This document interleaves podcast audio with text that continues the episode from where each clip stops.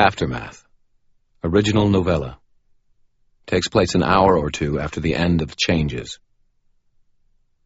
To quote a great man, enough said. I can't believe he's dead. Harry Dresden, professional wizard. It sounds like a bad joke. Like most people, at first I figured it was just his shtick, his approach to marketing himself as a unique commodity in private investigation, a job market that isn't ever exactly teeming with business. Well, that's not entirely true. I knew better. I'd seen something that the rules of the normal world just couldn't explain, and he was right in the middle of it. But I did what everyone does when they run into the supernatural. I told myself that it was dark, and that I didn't really know what I'd seen. No one else had witnessed anything to support me. They would call me crazy if I tried to tell anyone about it. By the time a week had passed, I had half convinced myself that I hallucinated the whole thing. A year later, I was almost certain it had been some kind of trick, an illusion pulled off by a smarmy but savvy con. But he was for real. Believe me, I know. Several years and several hundred nightmares later, I know. He was the real thing. God, I was already thinking about him in the past tense. Sergeant Murphy, said one of the lab guys. Dresden was almost one of our own in special investigations. We'd pulled every string we had to get a forensics team on the site. Excuse me, Sergeant Murphy? I turned to face the forensic tech. He was cute in a not-quite-grown, puppyish kind of way. The ID, clipped to his lapel, said his name was Jarvis. He looked nervous. I'm Murphy, I said. Right. He swallowed and looked around. I don't know how to tell you this, but my boss said I shouldn't be talking to you.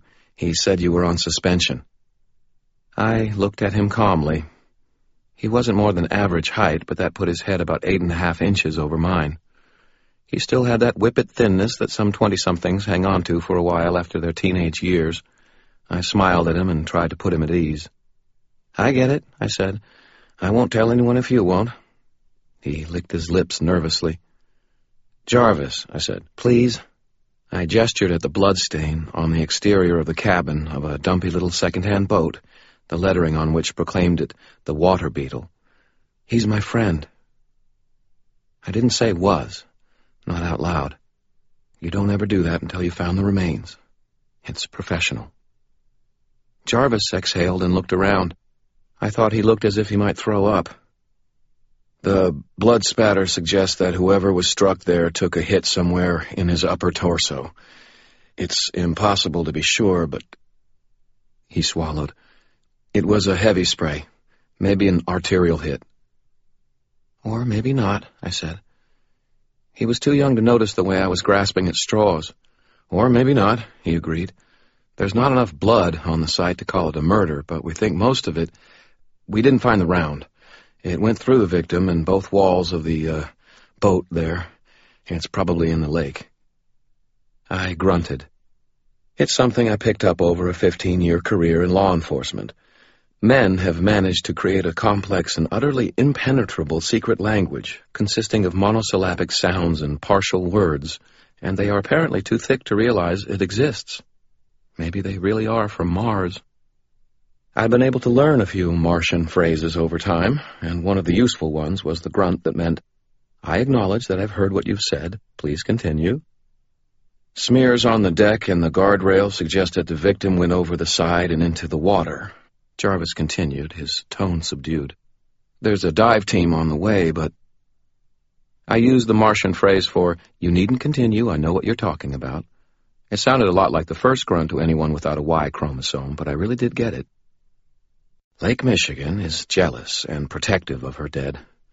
The water's depth and the year-round cold temperatures that go with it mean that corpses don't tend to produce many gases as they decompose. As a result, they often don't bob to the surface like you see in all those cop shows on cable. They just lie on the bottom.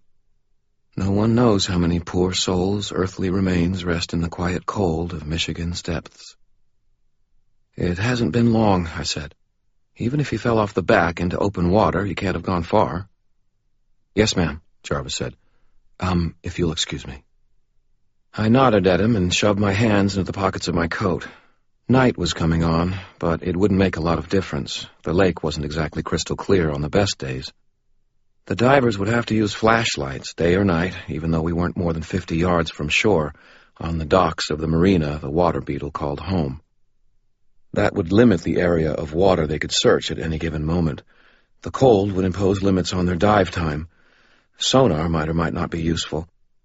This close to Chicago, the lake floor was cluttered with all kinds of things. They would have to get lucky to get a good radar hit and find him. If he was in there, he'd been there for several hours, and the wind had been rising the whole time, stirring the surface of the lake. Harry's corpse would have had plenty of time to fall to the bottom and begin to drift. The dive team probably wasn't going to find him. They'd try, but...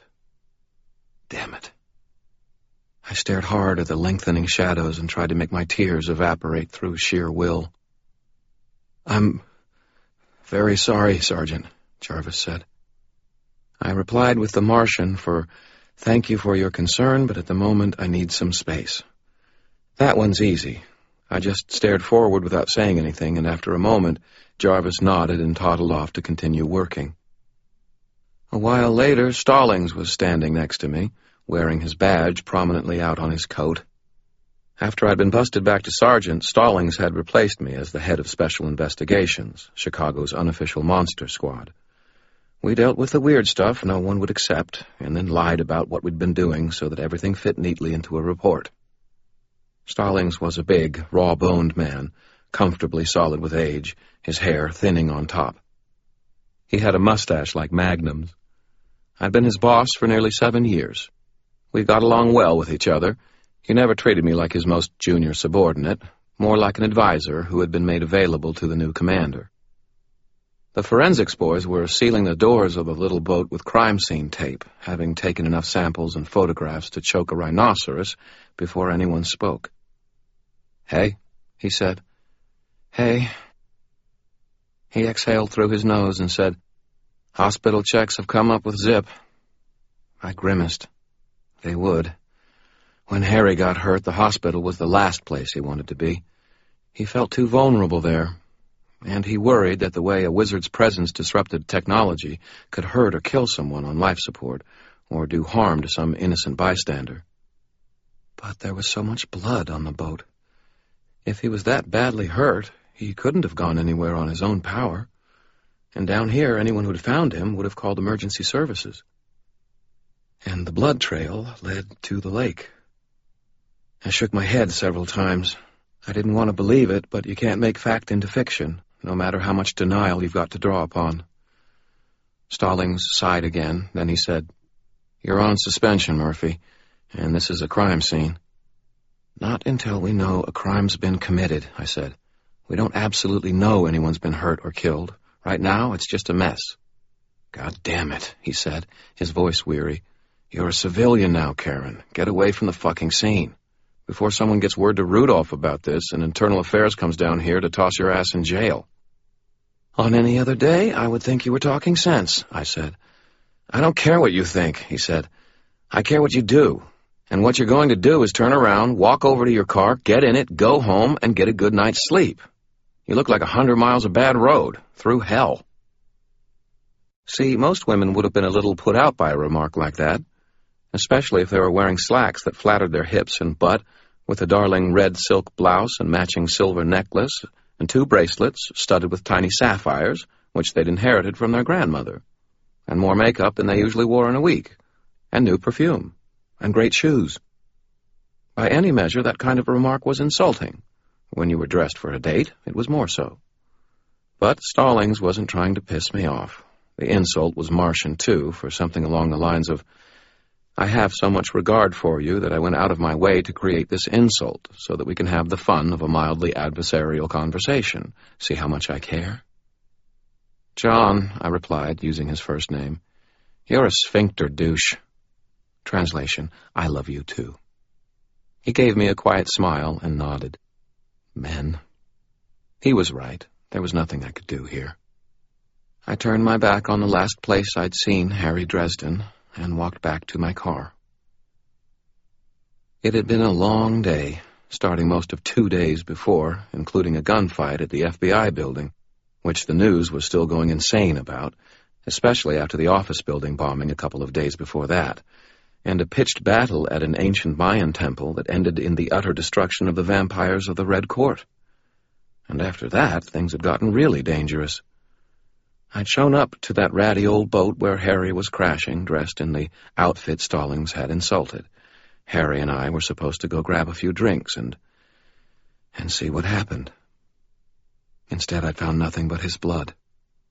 I didn't think I would sleep, but 2 days plus of physical and psychological stress made it inevitable.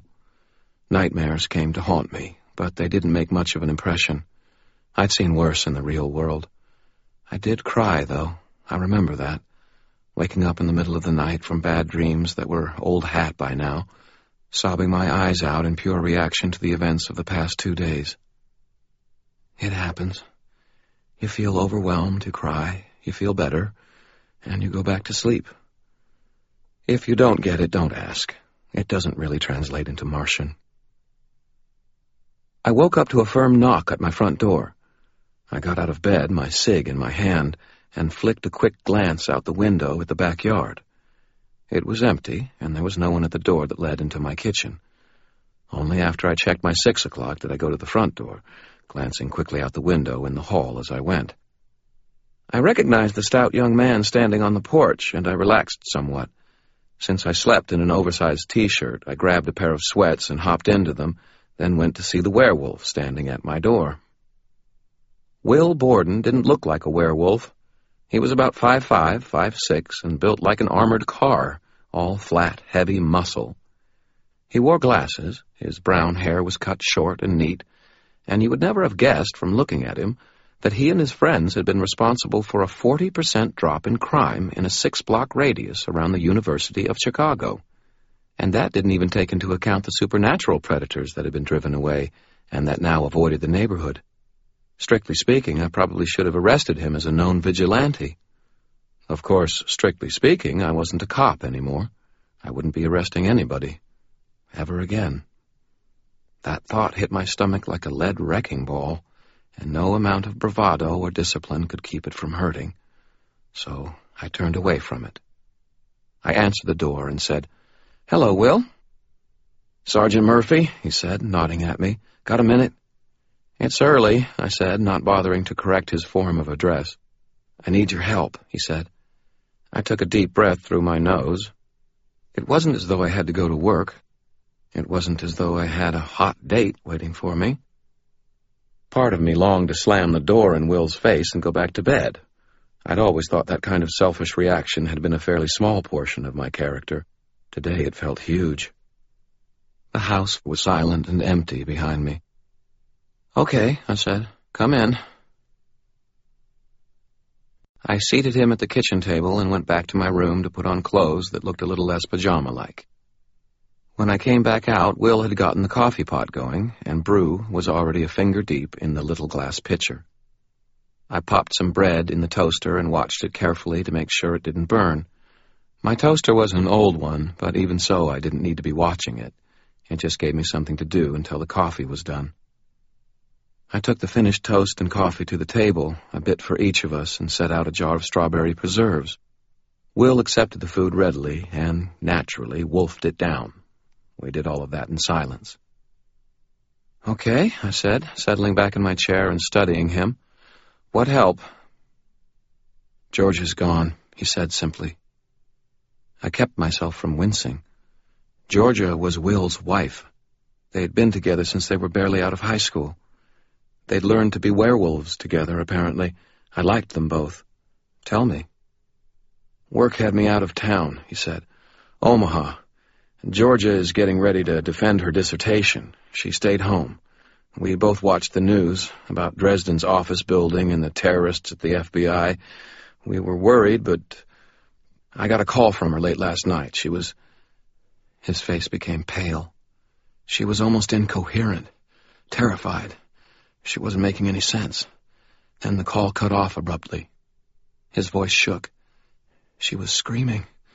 I tried to call the cops, but..." I nodded. But if it was something bad enough to make her scream, there wouldn't be much the cops could do to help. And between the bombing and the attack, they were all overworked anyway. They'll get to it as soon as they can. Yeah, Will said. So I left a message with Dresden's service and came back to Chicago. The apartment door was broken, maybe kicked in. The place was a wreck. He swallowed. She was gone. And I couldn't pick up a trail. And I went to Harry's place, but there was still smoke coming up from what was left. Then I came here. I nodded slowly, then I asked, "Why?"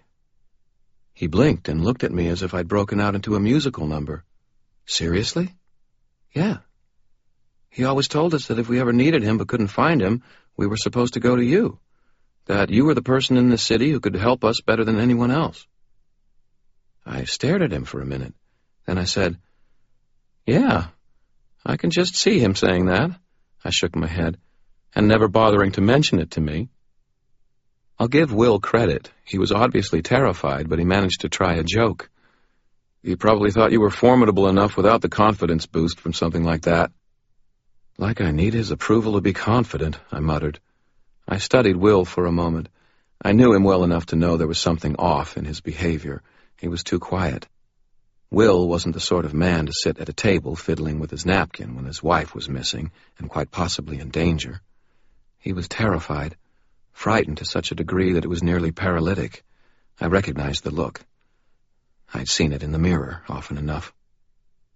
"What aren't you telling me, Will?" I asked quietly. He closed his eyes and shivered as a tear tracked down each cheek. "George is pregnant," he whispered. 7 months. I nodded, then I pushed the rest of my coffee away and got up. "Let me get my coat." "It's supposed to be nice today," Will said. "With the coat I can carry more guns," I said. "Oh," he said, "right." Will's apartment was a wreck. The lock had been smashed, though the door was still in one piece. The furniture was askew. A few things were broken. Paperback books had been knocked off a shelf.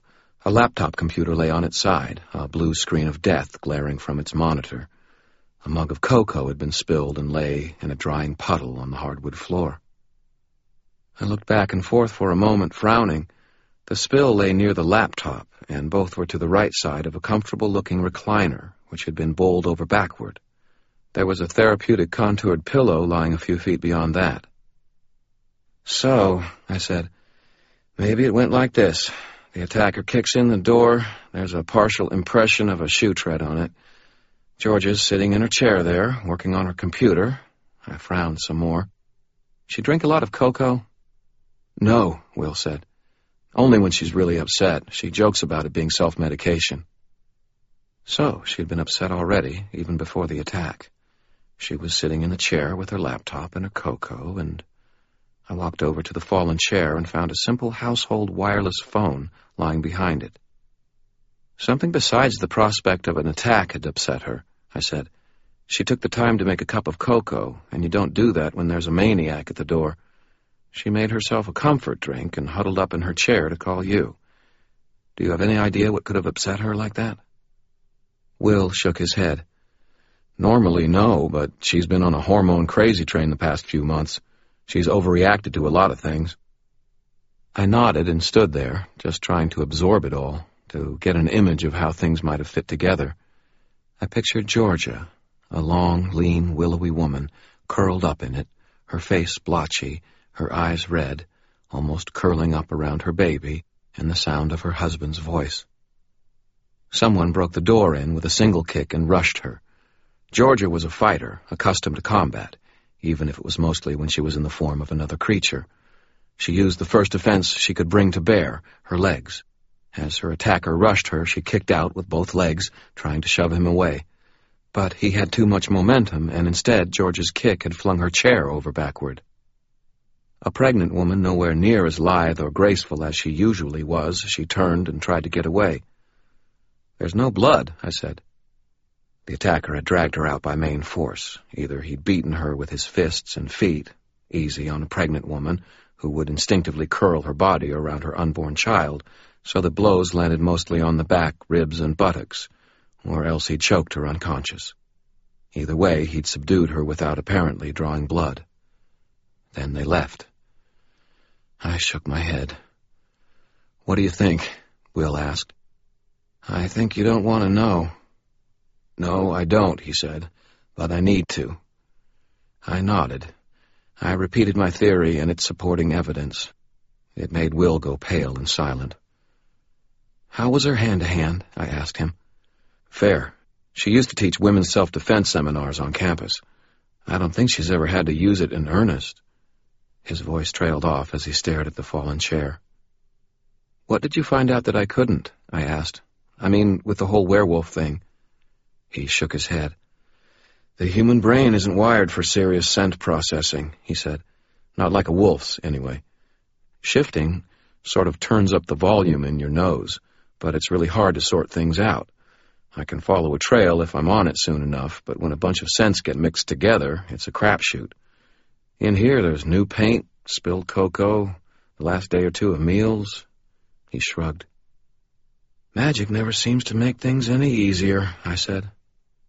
Will snorted faintly. "Dresden keeps saying the same thing." I felt an odd pain in my chest. I ignored it. I walked over to the apartment's little kitchen and studied it for a minute. Then I said, "So, she's a cocoa junkie." "Well, she's functional. She drink instant? Are you kidding?" The pitch and cadence of his voice changed a little, becoming slightly higher and more clearly inflected in what was probably an unconscious imitation of his wife. "It's the spam of cocos." I got a pan out of my pocket and used it to lift a second cup, this one with a bit of lipstick smeared on the rim.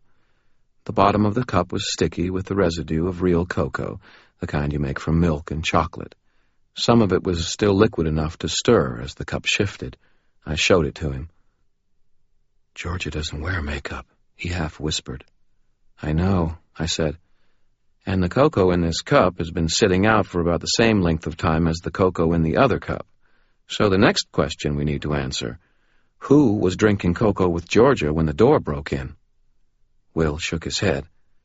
"Either it's the attacker's scent or it's someone we know, someone who's over a lot." I nodded. "Redhead, right? The one who likes wearing the tight shirts?" "Andy," Will said, "and Marcy. She moved back to town after Kirby's funeral. Their scents are here, too." "Marcy?" "Little mousy girl, brown hair. She and Andy had a kind of a thing in school." "Liberal werewolves," I said. "Two words rarely heard adjacent to each other." "Lots of people experiment in college," Will said. "You probably did." "Yeah," I said. "I tried getting into watching European football. It didn't work out." "Neither did Marcy and Andy." "Bad blood there?" "Not that I know of. They were still roommates after they split." "But Marcy left town." Will nodded. "She wanted into the animation business. She pulled a job at ILM. Seriously cool stuff." "So cool that she left it to come back here?" Will shrugged a shoulder. "She said it was more important for her to be here to help us. And she lived in a cardboard box or something. Socked most of her money into the bank. Says the interest is enough to get by on for now." I decided to remain skeptical on that story. "You happen to remember if either of them wears this color lipstick?" He shook his head. "Sorry, not really the kind of thing I notice." If I remembered right, most guys who looked at Andy wouldn't be entirely certain whether or not she had lips afterward. But she'd probably have back problems at some point. "Okay," I said. "Maybe the cops will be here soon and maybe not. Either way, I don't think we should wait around for them." Will nodded. "What are we going to do? This isn't exactly high-dollar soundproof housing. Someone in this building must have heard or seen something."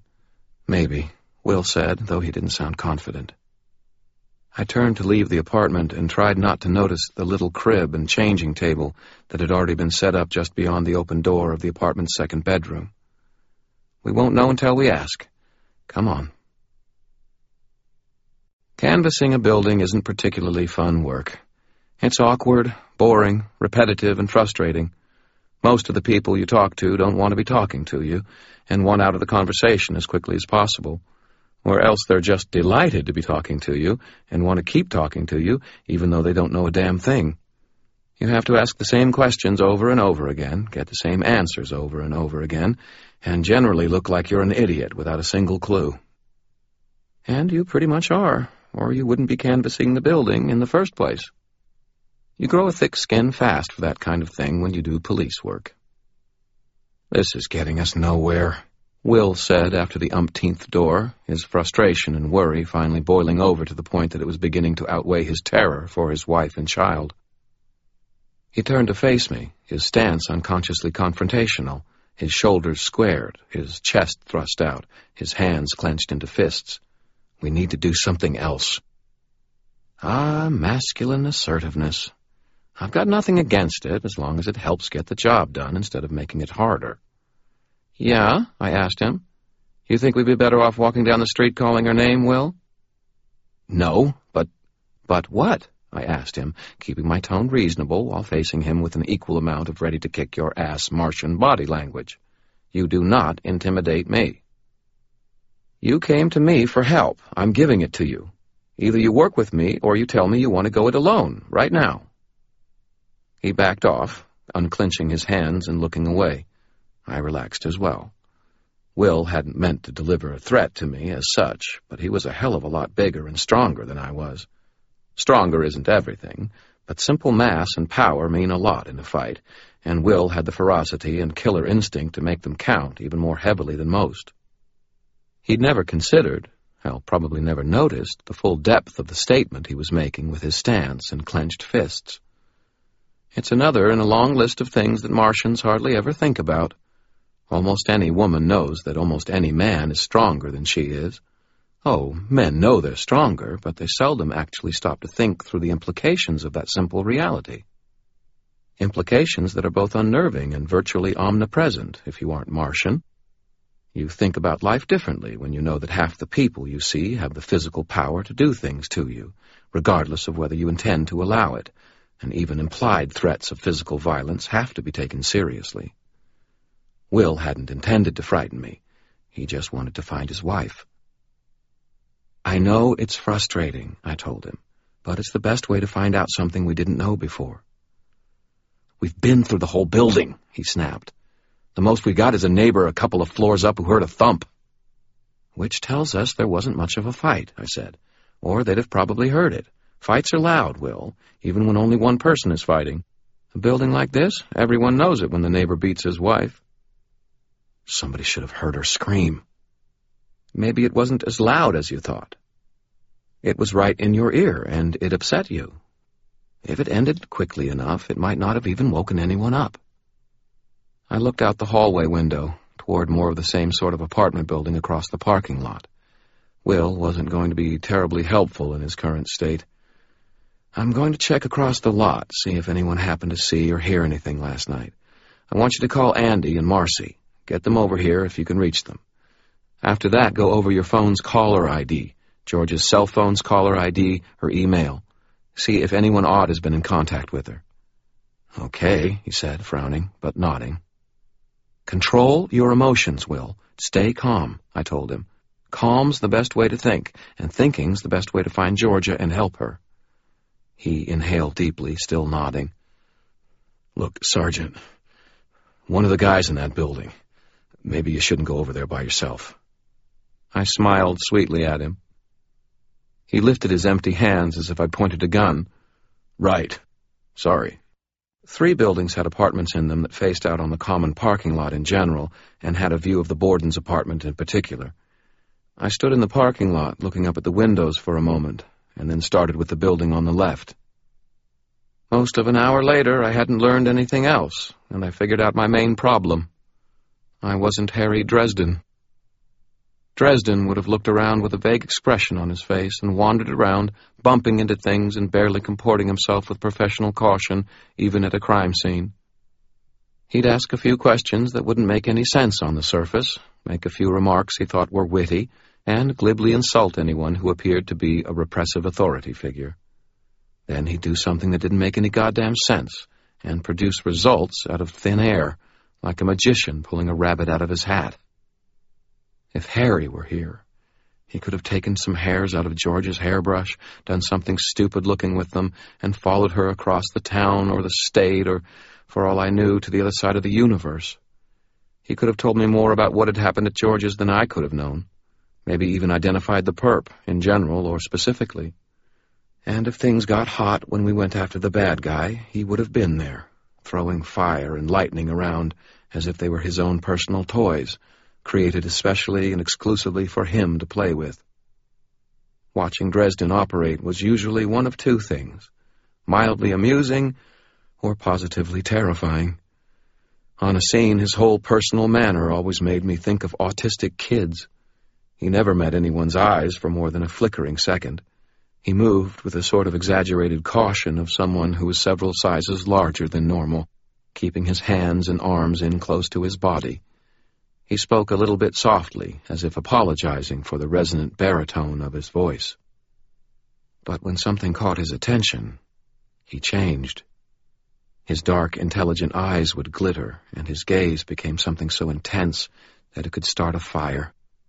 During the situations that changed from investigation to desperate struggle, his whole being shifted in the same way. His stance widened, becoming more aggressive and confident, and his voice rose up to become a ringing trumpet that could have been clearly heard from opposite ends of a football stadium. Quirky nerd gone, terrifying icon present.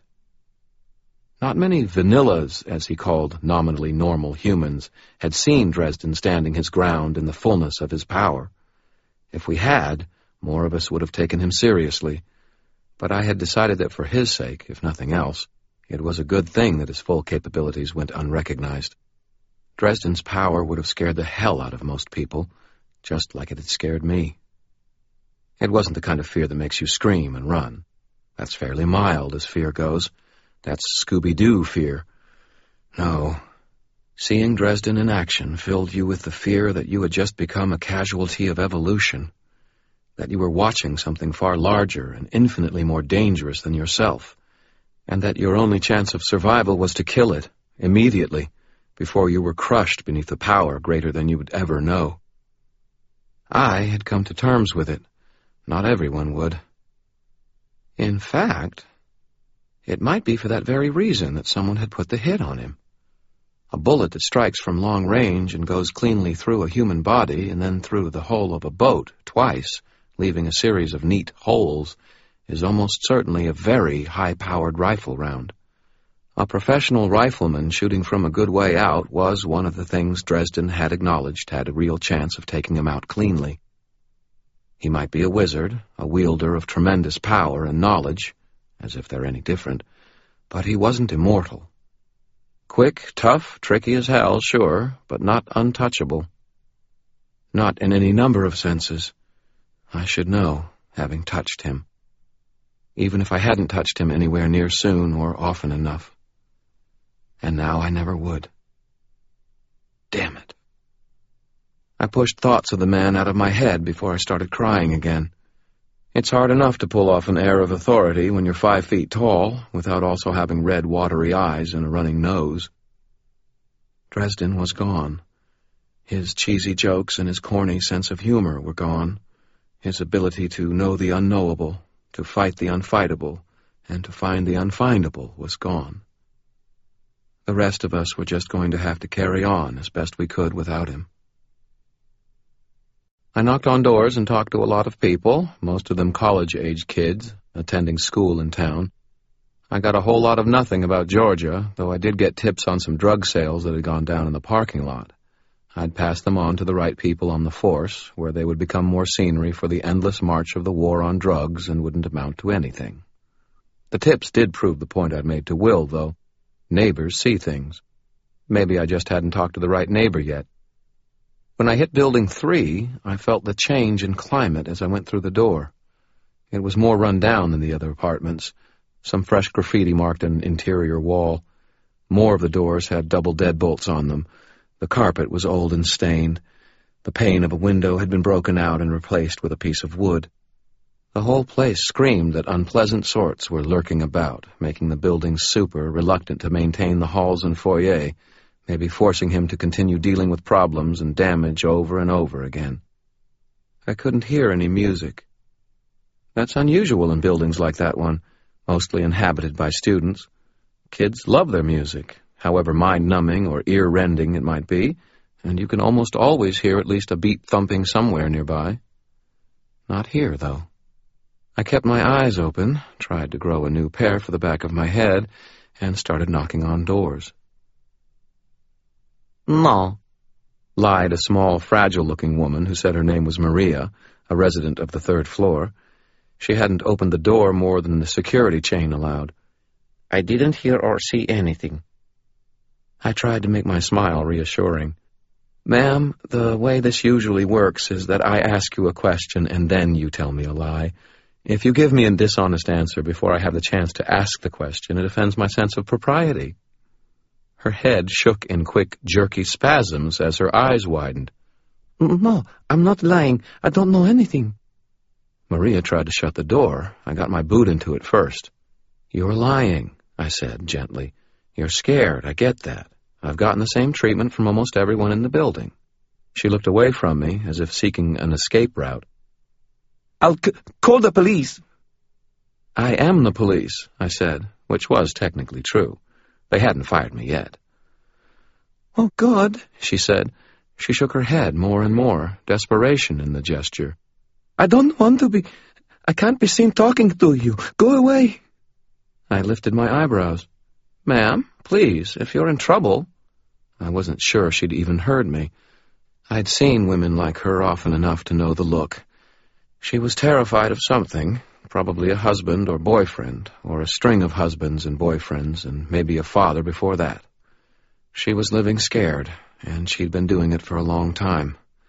Fear had ground away at her, and the only way she'd been able to survive was by capitulating. Maria was damaged goods. She shook her head, sobbing, and just started pushing at the door. I was about to pull my foot out and go away. You can't force someone to accept your help. "Is there some kind of problem here?" asked Abu's roughened voice. I turned to face a woolly mammoth of a man. He was well over 6 feet tall and probably weighed 3 of me, though more of it was mass than muscle. He wore a white undershirt that showed off his belly, and a button-down shirt with the name Ray embroidered on one breast. He looked at me and at the apartment door and scowled. "Mary, you've got some kind of problem." Maria had gone still, like a rabbit that suspects a predator is nearby. "No, Ray," she whispered. "It's nothing." "Sure as hell don't sound like nothing," Ray said. He folded his arms. "I'm trying to get the city out here to fix the lights on the street and the fuse box, and you're making enough noise to fuck up my conversation all the way down the hall." "I'm sorry, Ray," Maria whispered.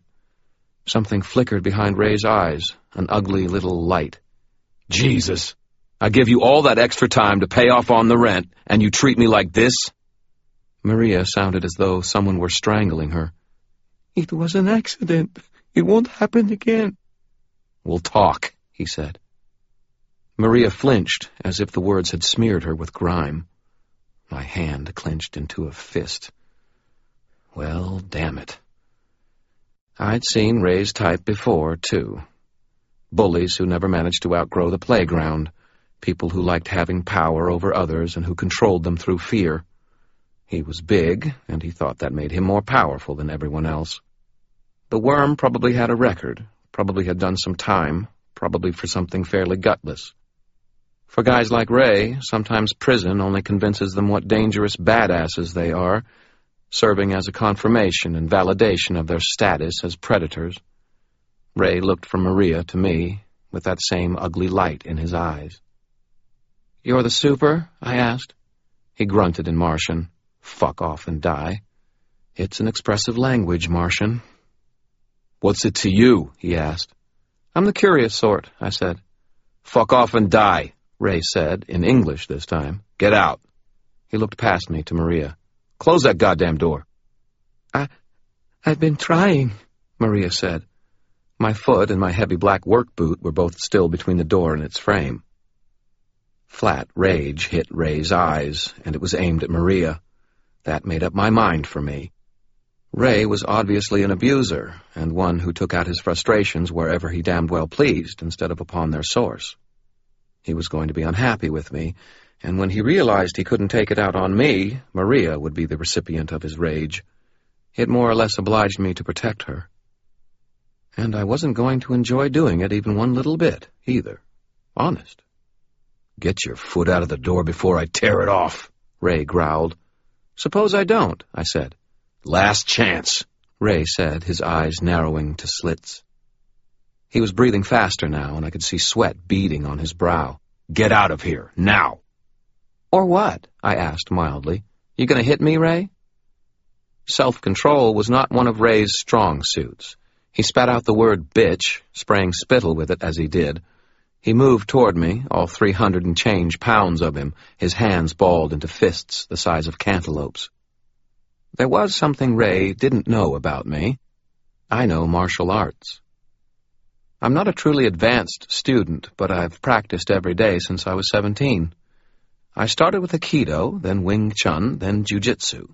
I've studied Kali, Savat, Krav Maga, Taekwondo, Judo, boxing, and Shaolin Kung Fu. It sounds impressive laid out like that, but it really isn't. Once you get 2 or 3 arts down, the next dozen or so come pretty quick. Since they're all addressing the same problem, and because human bodies are human bodies, regardless of which continent you're on, they share characteristic motions and timing. Ray swept a fist at me in a looping punch a kiddie league fighter could have avoided, so I took my foot out of Maria's door and ducked it. He kept coming forward in a fleshy avalanche while I went under his arm and took a pair of steps to one side on a diagonal angle. He tried to grab me as I slipped loose, but he wound up losing his balance badly in doing it. I gave him a helpful push with the first 2 knuckles of my left fist, right in the kidney. Ray smashed into the drywall and left dents. I thought about how long it had taken him to build up speed, and I took several steps back. He turned, screaming a vicious oath, and came at me, gathering sluggish momentum like an overloaded tractor trailer. I had to back up another pair of steps to give him enough space to move into a wobbling run. He didn't bother with a punch this time. He simply grabbed at me with his huge arms. I timed it carefully and dropped to the floor at the last instant, sweeping my leg out in an almost gentle kick that did nothing except prevent his right foot from proceeding forward into the floor in proper rhythm with his left. The bigger they are, the harder they fall. Ray fell pretty hard. He staggered up to his hands and knees and swiped a paw at me in another grab. Jesus Christ! Basic self-defense instructors would kill to have a video of this. He was coming at me with every stupid aggressive move he possibly could, as if working his way through a list. There were a lot of things I could have done with the gift he'd made me of his hand, but in real conflict, I don't get fancy. I go with simple, fast, and reliable. I let him grab my wrist, then broke his grip, wrapped him into a wrist lock, and applied pressure. That kind of hold has very little to do with muscle or mass. That one is all about exploiting the machinery of the human body. It wouldn't have mattered if Ray was in shape. He could have looked like Schwarzenegger as Conan, and he would have been just as helpless. Human joints are all built to more or less the same specifications, out of similar materials, no matter how much muscle or lard is on top of them. They're vulnerable if you know how to use them against your opponent. I did. 300+ pounds of body odor, stupid and mean, slammed down onto the worn, dirty carpeting in the hallway, as if dropped from a crane. While he lay there, stunned, I twisted his wrist straight up and behind him, keeping his arm locked straight with my other hand. From there, I could literally take his arm out of his shoulder socket with about as much effort as it would take to push a grocery cart. And I could make him hurt, a lot if need be, in order to discourage him from trying any more stupid moves. Being Ray, he tried stupid again, screaming and thrashing against the lock. I sighed and kept control, and he and his face relived his crushing impact with the carpet. We repeated that several times until the lesson began to drill its way through to Ray. He wasn't going anywhere. It would hurt if he tried. So, I've been talking to people in several buildings, I said in a calm, conversational tone. Ray was puffing like an engine. I was wondering if you could tell me if you saw anything odd or unusual last night. Probably between 2 and 3 in the morning? You're breaking my fucking arm! Ray growled, or tried to. It had been watered down with wine. No, I said. If I broke your arm, you'd hear a snapping sound. It sounds a lot like a tree branch breaking, actually, though a little more muffled. What you have to worry about is me dislocating your arm at the shoulder and elbow. That's worse overall, just as painful, and it takes a hell of a lot more effort to recover. Jesus, Ray said. Are you telling me that Jesus was visiting between 2 and 3 last night? I'm dubious, Ray. I didn't see nothing, he said a few panting seconds later. All right? Jesus Christ, I didn't see nothing. Aha, I said. You sound like an honest man. I used my bracing arm to reach for my coat pocket, then tossed my badge down onto the floor in front of him. He stared at it for a long second, and then his face went white. Here's what happens, I said, very quietly. You're going to resign from your job. You're going to write a very nice letter to your boss, and then you get out of this building. You're gone by noon tomorrow. You can't do that, he said. I can do whatever I want, I said. Which of us do you think the judge will believe, Ray? That isn't how I approached law enforcement. It isn't how any good cop does, either. But the criminals are always willing, even eager, to believe the absolute worst about cops. I think it makes them feel better if they can convince themselves that the police are just like them, only with badges and a paycheck. You're going, one way or another. You don't play ball? I send a city inspector in here to verify all the code violations on this building. Fire extinguishers are missing, the smoke detectors are years old, and most of the ones that aren't missing entirely are just hanging from their wires. You've got mold and fungus issues all over the place. Lights are out. There's trash piling up outside. I yawned. On top of that, there are drug deals going down in your parking lot, Ray. I figure you're in on that. No, he said. No, I'm not. Sure you are. It fits you, doesn't it? And here you are assaulting an officer. I shook my head sadly. So, when the building fails inspection, maybe even makes it into the paper, you'll be fired anyway. And on top of that, I'll finger you in the drug deals. I'll press charges for assault. How many strikes do you already have on you, big guy? Can you handle 2 more? You're bluffing, he said. Maybe, I admitted. On the other hand, maybe I just give John Marcone a call and tell him how you're helping some of his street-level guys run some deals behind his back.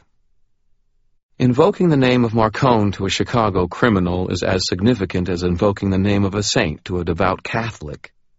He's the biggest fish in the pond, the head of organized crime in Chicago, and damn good at it.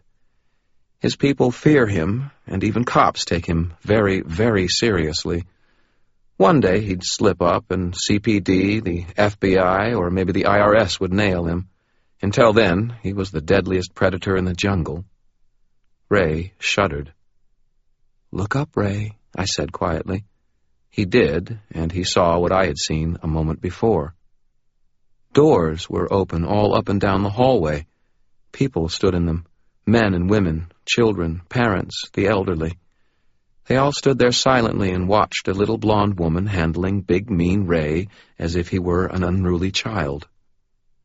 Their eyes were very hard, and there wasn't any fear in them now. Look at them, Ray, I said. He did. He shuddered again. Then his body stopped straining, and he sagged down. I'll go, he said. Fucking right you will. I shoved on his arm, and he screamed with pain, but I hadn't dislocated it. I only did it to give myself a moment to pick up my badge and step out of grab range, just in case he was too dumb to quit. He wasn't. He simply lay there like a beached shark. I'll be checking back here, Ray, regularly.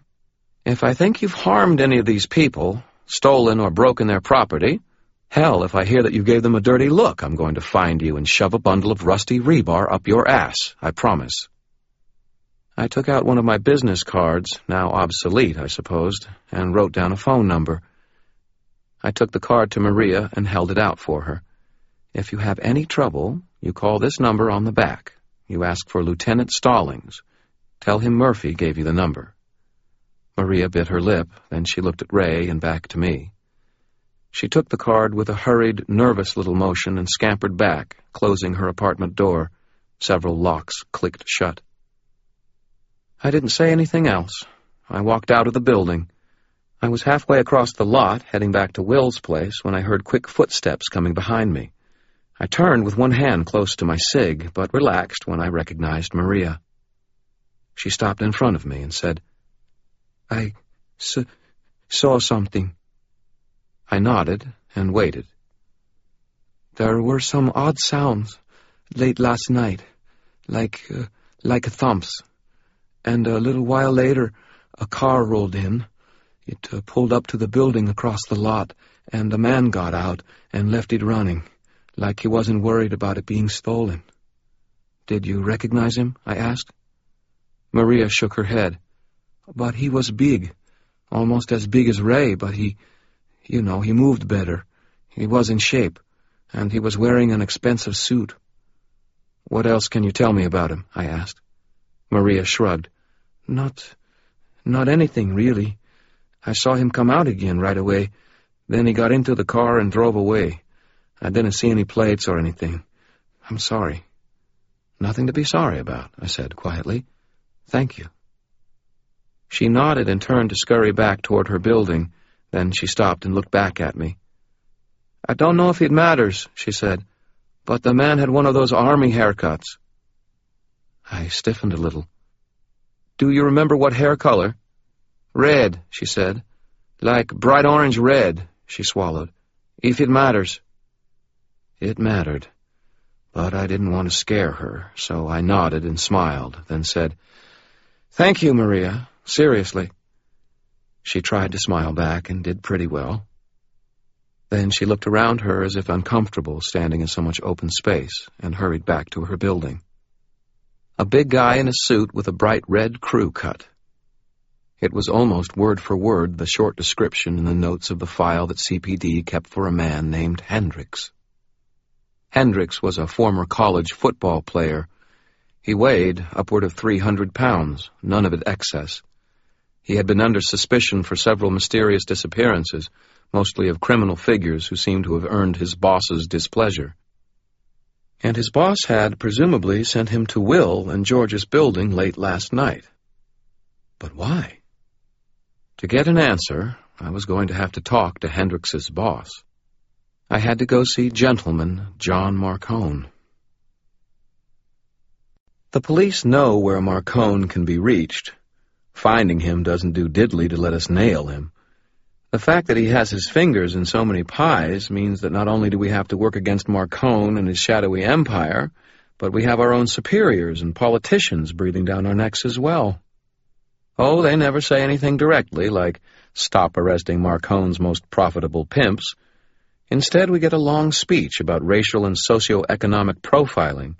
We get screams from political action committees. We get vicious editorial pieces in the newspapers and on TV. We mostly stay quiet and keep plugging away at our jobs. Experience has taught us that hardly anyone ever cares what we think or have to say. They demand answers, but they don't want to listen. I'm not saying that cops are a bunch of white knights. I'm just saying that the politicians can spin things all sorts of ways if it means that they're guaranteed stacks of cash for their campaign chests, or the Marcone's blackmailers won't expose some dark secret from their pasts. I still had some friends in CPD. I called one who worked in the Organized Crime Division and asked him where I could find Marcone.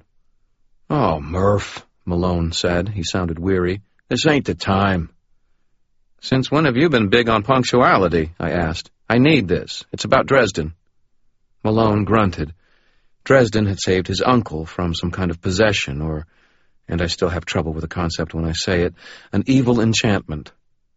The elder Malone had been suffering to a degree I had never seen elsewhere. Cops and medics and so on couldn't do a thing for the man. Dresden had walked in, shooed everyone else out of the room, and 5 minutes later Malone was sane again, if worse for wear. It had made an impression on Malone's nephew. Okay, he said. Give me a couple minutes. They've got everyone with a star running around the city looking for Bin Laden or Bigfoot or whoever else might have blown up that building. I ain't slept for 2 days, and the FBI is coming down like a freaking cloud of angry mama birds after what happened at their office. He cleared his throat. I heard you might have been around there. I grunted, neutrally. Weird stuff, eh? I sighed. Internal affairs or the FBI might still have my phone tapped, and I was reluctant to say much. On the other hand, what were they going to do, take my career away? Serious weirdness. The same flavor as the kind that hit the old Velvet Room. That was where Dresden had fought a whole bunch of vampires and wound up burning down the entire house. Malone whistled. Was it as bad as that guy down in the SI holding tank? The kid meant the Lou Guru. We were stupid enough to lock Harley McFinn in a normal cell. He transformed into this hideous Ice Age-looking thing. It was half the size of an old Buick, and it could only loosely be called a wolf. Brave men had died that night, fighting with weapons that were utterly useless against a Lou Guru. Carmichael, my old partner, had died there, all but throwing himself into the thing's jaws to buy me a few seconds. I feel nauseated when I think about it. I don't know, really. Things happened too fast. I rounded up some people, went down a stairway and out. SWAT went in, but by the time they did, there was nothing left but staff hiding in closets and under desks and a lot of bodies. Jesus, he said. Malone, I need this, I pressed firmly. Call you back in a minute, he said. I put my phone back into my coat pocket and looked at Will. We were both standing on the sidewalk in front of his apartment. This is crazy, Will said quietly. Vampires hitting a government building? Blowing up buildings in a major city? They don't do that. If they followed all the rules, they wouldn't be bad guys, I said. It's just... He swallowed. I really wish Harry was around. He'd have a take on it. That makes two of us. Will shook his head. I've been too crazy to even ask. Where is he? I glanced at him and away, keeping my face still. The color drained out of Will's cheeks. No, he's not. It doesn't work like that. We don't know where he is, I said. He was staying out on that ratty boat he uses until he could find somewhere else to sleep. We found blood, bullet holes, blood trail leading into the lake. Will shook his head. But if he was hurt, he wouldn't go to a hospital. He'd call Waldo Butters. He took his cell phone from his pocket. He's in my contacts. We can call... I know about Butters, Will, I interrupted gently. I called him first thing after I saw the blood. He hasn't heard from Harry. Oh my God, Will said, his voice a whisper. I felt like I just double-tapped Santa Claus. Maybe he isn't dead, I said. Maybe it was somebody else with the same blood type who got shot. Or maybe Dresden pulled one of his tricks and just vanished, whoosh, off to a wizard hospital somewhere. Yeah, Will said, nodding. Yeah, maybe. I mean, he can do all kinds of things, right? All kinds of things, I said. Including dying. But I didn't say that. Detective Malone was good to his word, and 5 minutes later we were heading for a building on the north edge of Bucktown, another renovation project Gentleman Johnny's most legitimate business interests had secured. He had purchased, refurbished, updated, and preserved more than a dozen buildings in the city over the past several years. He'd been feted and decorated and honored at various society functions as a man who was preserving the native beauty of Chicago architecture, saving it from being destroyed and forgotten, etc. If you didn't consider the drugs, gambling, prostitution, extortion, and other shadow franchises he ruled, I guess he was a real citizen hero. Contractors were hard at work on the building as we came in, and the security guard in a white shirt and black pants walked over to us with a frown as I entered the building. Will was at my back. I hoped that if things went nutty, I wouldn't have to drag him with me when I shot my way out. I felt myself smile at that image, mostly because of its fantasy content. If blood was spilled in Marcone's headquarters, I wouldn't live long enough to drag anybody out. No trespassers, the guard said firmly. This is a construction site. Dangerous. You'll have to leave.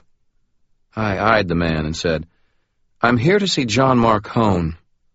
The guard eyed me. Then he got on his little radio and spoke into it. A moment later, a voice squawked an answer. Mr. Marcone is not available. Yes, he is, I said. Go tell him Karen Murphy is here to see him. I'm afraid not, he said. You'll have to leave. He had a gun, a 9mm Glock, I noted. I took out the little leather wallet with my police ID in it and said, If you make me open this, it gets official. There will be official questions, official paperwork, and lots of men in uniform trespassing all over your sight. I held the wallet out as if presenting a crucifix to a vampire, fingers poised as if to open it. Do you want to be the one who gives your boss that kind of headache? His eyes moved from me to Will. He looked quickly away. Then he took a few steps back toward the interior of the building and had a low, rather emphatic conversation with his radio. I folded my arms and tapped one foot impatiently. Would you really do that? Will asked me. Can't, I said. I'm getting fired, but they don't know that. Will made a choking sound. The guard came back and said, Through that door 2 floors down, then take your first left and you'll see it. He coughed. You'll have to leave any weapons with me. I snorted and said, Like hell! Then I brushed past him, nudging him slightly aside with my shoulder as though spoiling for a fight, Martian for, It is inappropriate for you to screw with me in any way. He got the message. He didn't try to stop us. Will's quiet chuckle followed me down the stairs. Marcone's office was located in what appeared to be a dining hall. The room was huge and tiled, and several contractors, most of them brawnier and more heavily tattooed than the average laborer, sat at long tables eating. Caterers kept several serving tables of food stocked with the same attention and care that I would have expected in a high society gala. It was brightly lit, and a raised stage at one end of the room, which would presumably host a full orchestral band if one were present, had instead been loaded with computers and office furniture. The portrait of a busy executive, Marcone, sat at an enormous old desk, holding a phone to his ear with one shoulder, his business shirt rolled up to his elbows. Everything about him screamed successful patriarch. His suit jacket, hung over the back of his chair, was worth more than some small nations. His loosened tie, a simple silver number, rather than a bright power tie, bespoke confidence and strength that needed no such sartorial declaration. His hands were broad and looked strong. There were scars on his knuckles. His short, conservatively cut hair was dark, except for just enough silver at his temples to announce a man in his physical and mental prime. He was well-built and obviously kept himself in shape, and his features were regular and appealing. He was by no means beautiful, but his face projected strength and competence. He looked like a man others would willingly follow. 2 other people stood on the stage, slightly behind him, testimony to his ability to lead. The first was a woman, a blonde Amazon more than 6 feet tall in a gray business suit. She had the legs that had been cruelly denied me at birth, the bitch. Her name was Gard, and Dresden had believed she was an actual, literal Valkyrie. The other was Hendricks. He wasn't truly ugly, but he reminded me of a gargoyle anyway. A slab-muscled being with a misshapen appearance and beady eyes, ready to leap into action on behalf of the man he watched over. His eyes tracked me as I approached. Guard's blue eyes focused on me for a moment, then skipped past me to Will. She narrowed her eyes and murmured something toward Marcone. Chicago's resident lord of the underworld gave no indication that he'd heard her, and I caught the last few lines of a conversation as I approached. You will just have to do it yourself. He paused, listening, then he said, I don't have the proper resources for such a thing. And even if I did, I wouldn't waste them by sending them there blind and unprepared. You'll have to use your own people. He paused again and then said, Neither of us will ever be scratching each other's back, mutually or otherwise. I will not send my people into danger without more information. Should you change your mind, you may feel free to contact me. Good day. He hung up the phone and then turned toward me. He had eyes the color of several days' old grass clippings. They were opaque, reptilian. He made a steeple of his fingertips and said, Ms. Murphy. News travels fast, I said. To me, yes. His mouth turned up in a heartless smile. Which are you here for, work or revenge? Why would I want revenge on such a pillar of the community? Dresden, he said simply. I assume you're here because you think me responsible. What if I am? I asked. Then I would advise you to leave. You wouldn't live long enough to take your gun from your coat. And besides, I said, you didn't do it, right? And you have a perfectly rational reason to explain why you didn't even want him dead. He shrugged, a motion he managed to infuse with elegance. No more than any other day, at any rate, he said. I had no need to assassinate Dresden. He'd been working diligently to get himself killed for several years, as I pointed out to him a few days ago. I kept my heart on lockdown. The cocky bastard's tone made me want to scream and tear out his eyes. I wouldn't give him the satisfaction of knowing he'd rattled me. I'm here for another reason. Oh? He asked politely. Too politely. He knew. He'd known why I was coming since before I came through the door.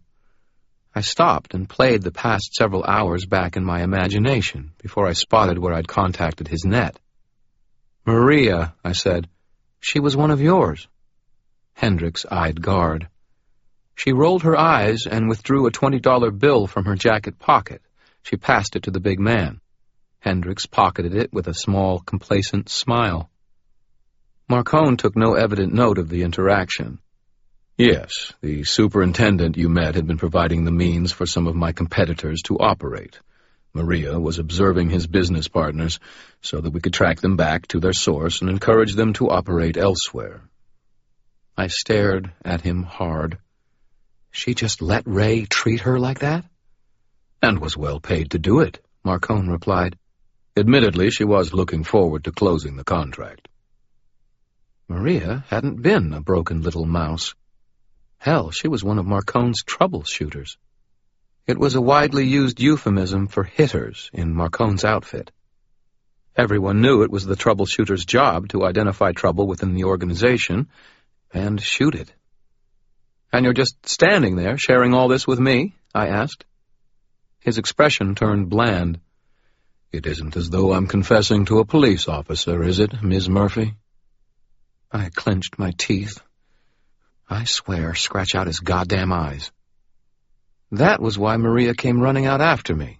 She took enough time to call in, report, and ask you for instructions. Marcone nodded his head very slightly. And she was also why Hendricks showed up, I continued. Maria saw or heard something and reported in. Marcone spread his hands. You apprehend the situation. I clenched a fist again to let out some of the anger his deliberate choice of words had inspired. Why? Will demanded suddenly, stepping forward to stand beside me. I noted that both Will and I were under average height. We stood staring up at Marcone on the raised stage. It was hard not to feel like an extra in the cast of Oliver. Please, sir, may I have some more? Why, he repeated. Why did you send your man to my apartment? Marcone tilted his head slightly to regard Will. What are you willing to pay for such information, young man? Will's upper lip lifted away from his teeth. How about I don't tear you and your goons into hamburger?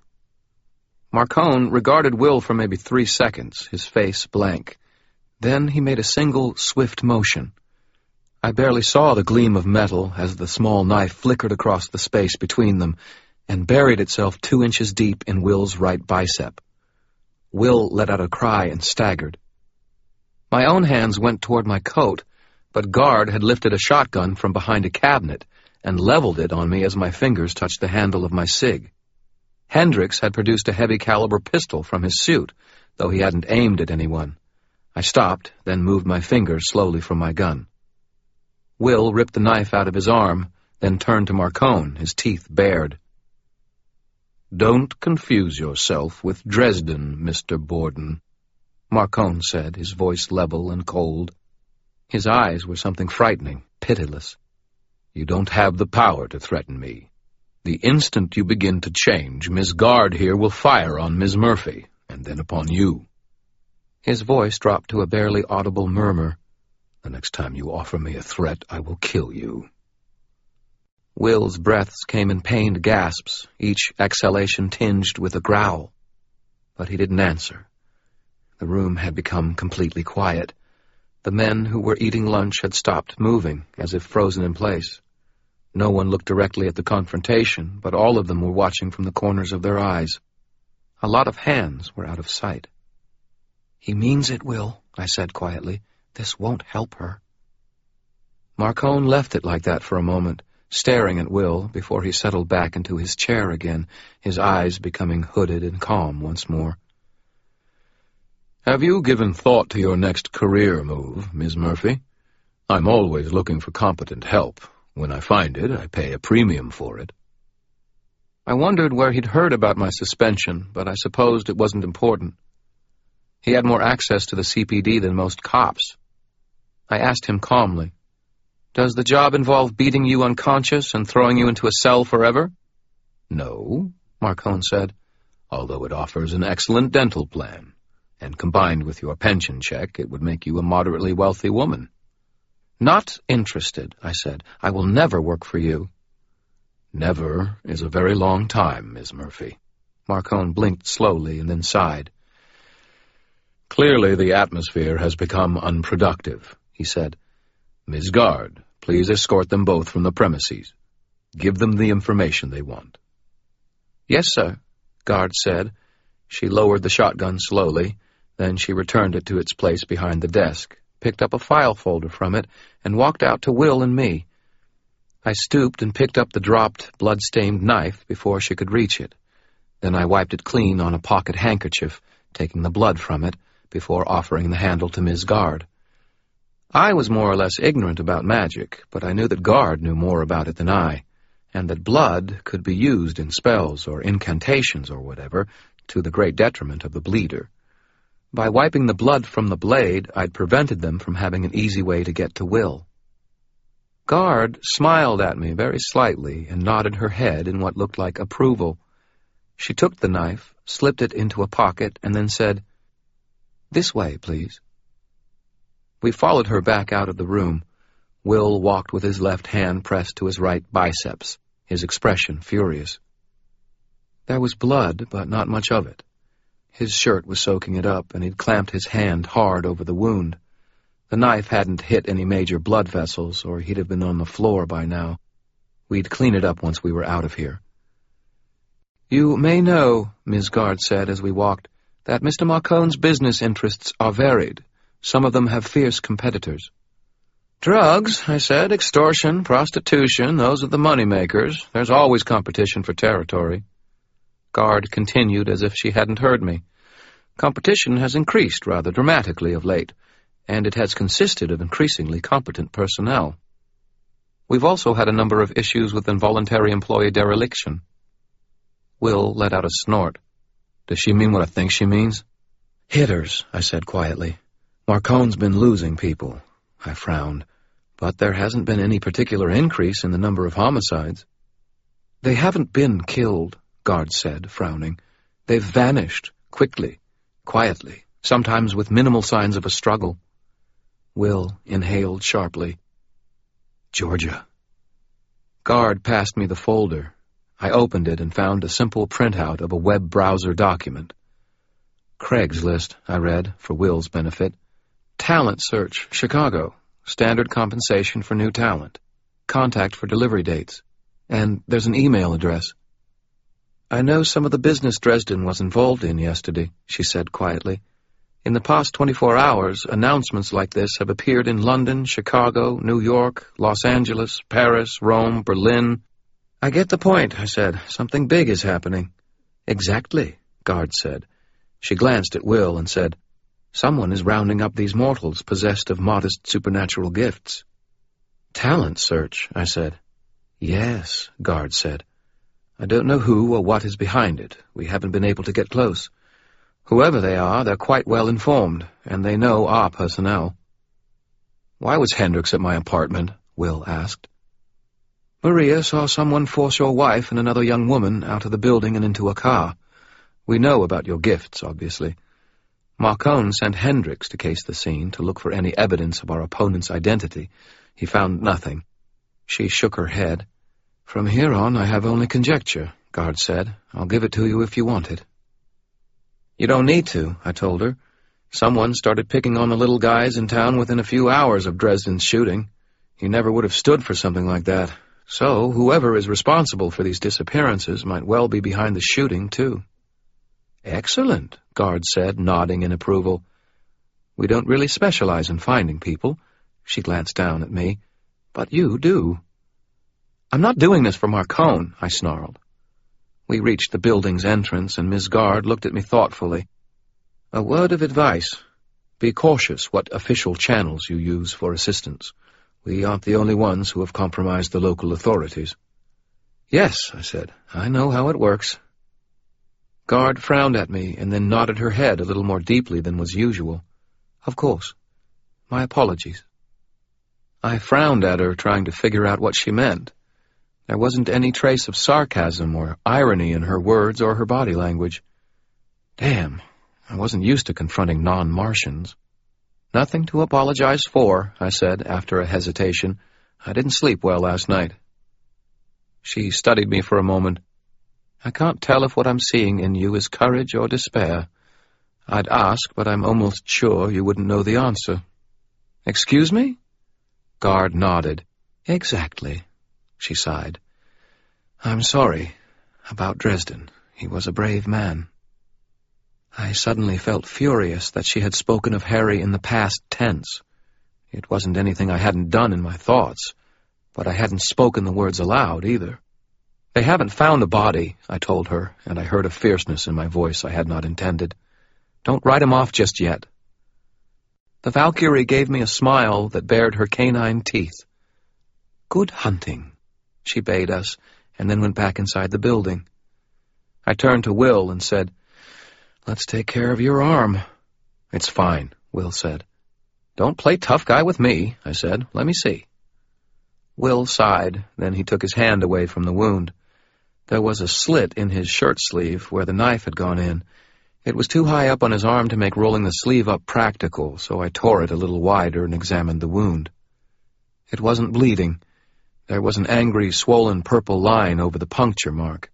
It wasn't a scab either. It was just healing, albeit into a damn ugly scar. I whistled softly. How?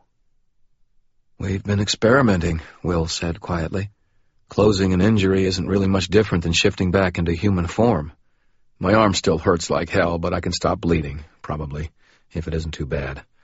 We're not sure about the limits. Leaves a hell of a mark, though. His stomach gurgled, and the energy for it has to come from somewhere. I'm starving. Neat trick. I thought so. Will kept pace beside me as we headed back to the car. What do we do next? Food, I said. Then we contact the bad guys. He frowned. Won't that just, warn them that we're onto them? No, I said. They'll want to meet me. Why? I looked up at him. Because I'm going to be selling them some new talent. We went to my place. There wasn't much point in setting the dogs on the owner of the email address. It would prove to be anonymous, and given what I had for hard evidence, even if I could get someone to pay attention to me, by the time it went through channels and peeled away all the red tape and got a judge somewhere to move, I was sure the address would be old news, and anyone connected to it would long since have departed. I might have gotten some help from a friend at the Bureau, except that in the wake of the Red Court attack on their headquarters building, they would be going crazy looking for the terrorists responsible. They, too, were long since departed. Dresden had seen to that. The TV news was all about the bombing, the attack, while everyone speculated about who had done what, and used the occasion to put forward their own social and political agendas. People suck, but they're the only ones around who can keep the lights on. I turned Will loose on my fridge and then sent him out to make a few discreet inquiries of the local supernatural scene. I heard his car door close when he returned, about the time the daylight was turning golden orange. It looked like it would be another cold night. There was the sound of a second car door closing. Will knocked at the front door, and I answered it with my gun held low and against my leg. There proved to be a girl with him. She was a little taller than I, which still put her below average, and I had pencils bigger around than she was. Her glasses were oversized, her hair thin, straight, and the same brown of a house mouse's fur. Still, there was something in the way she held herself that put up the hairs on the back of my neck. The young woman might be a lightweight, but so were rats, and you didn't want to trap one of them in a corner if you could avoid it. She contained a measure of danger that demanded respect. Her eyes flickered to my face and then down to my gun hand in the same first half-second of recognition. She stopped slightly behind Will, her body language wary. "Murphy," Will said, nodding, but he didn't try to come in or make any other movement that might force me to react. Maybe you remember Marcy? We were all at Marcone's place, stuck down in that muddy pit, drugged. Good times?" the young woman asked hopefully. "My partner died the day before when the Lou Guru gutted him. Not so much," I said. I looked at Will. "You trust her?" "Sure," Will said without a second's hesitation.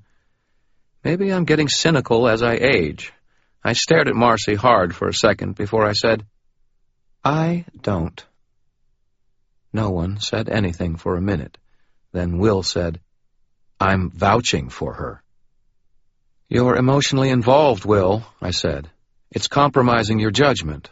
Marcone could have put a bullet through your head instead of tossing that little knife at you. If Dresden was standing here telling you to be suspicious, what would you do?" Will's expression darkened, but I saw him get a hold of himself and take a deep breath. "I don't know," he said finally. "I don't know. I've known Marcy for years." "You knew her years ago," I corrected him with gentle emphasis. Marcy rubbed one foot against the other calf and stood looking down, her eyes on her feet. It looked like a habitual stance, social camouflage. "She's right, Will," she said in a quiet voice. Will frowned at her. "How?" "She should be suspicious of me, given the circumstances. I've been back in town for what, 2 weeks? And something like this happens? I'd be worried, too." She looked up at me, her expression uncertain. "I want to help, Sergeant Murphy," she said. "What do we do?" I stared at them both, thinking. Damn it, this was another one of those Dresden things. He could have pinched his nose for a second, then swept his gaze over them and reported whether or not they were who they said they were. Supernatural creatures are big on shape-shifting. They use it to get in close to their prey. In an attack like that, a mortal has the next best thing to zero probability of escaping. I knew. It had been done to me. The sense of chagrin and helplessness is terrible. "To start with," I said, "let me see if you can come in." Marcy frowned at me. "What do you mean?" "I mean that if you're a shapeshifter or something, you might not have an easy time coming over the threshold." "Christ, Sergeant," Will began. "Of course she's a shapeshifter, so am I." I glowered at them both. "If she's who she says she is, she won't have a problem," I said. Will sighed and looked at Marcy. "Sorry." "No, it's fine," the young woman said. "It's smart to be careful." Marcy held her hands out to her sides in plain sight and stepped into the house. "Good enough?" Houses are surrounded by a barrier of energy. Dresden always called it the threshold. It's all murky magic stuff to me, but the general guideline is that anything that's too hideously supernatural can't come in without being invited. A threshold will stop spirits, ghosts, some vampires, but not others, and will generally ward away things that intend to eat your face. Not everything, not hardly, but a lot of things. "No," I said, and put my gun away, "but it's a start." I nodded to a chair in the living room. "Sit down." She did, and she sat down looking at her hands, which were folded in her lap.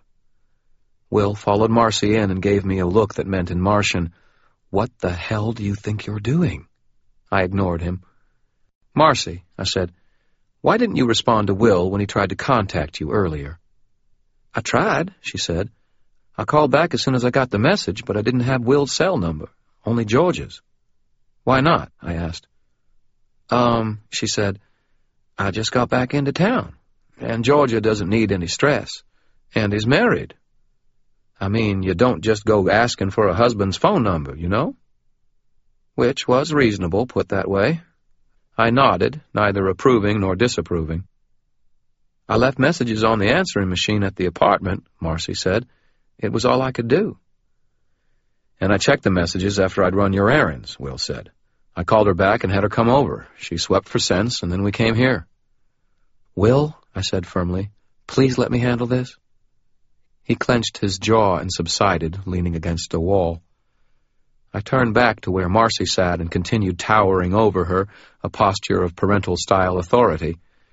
"Tell me about your relationship to Georgia." "We're friends," Marcy said. "Close friends, really. I think of her as a close friend, I mean. She was very kind to me when Andy broke it off with me, and we were friends for years before that." I nodded.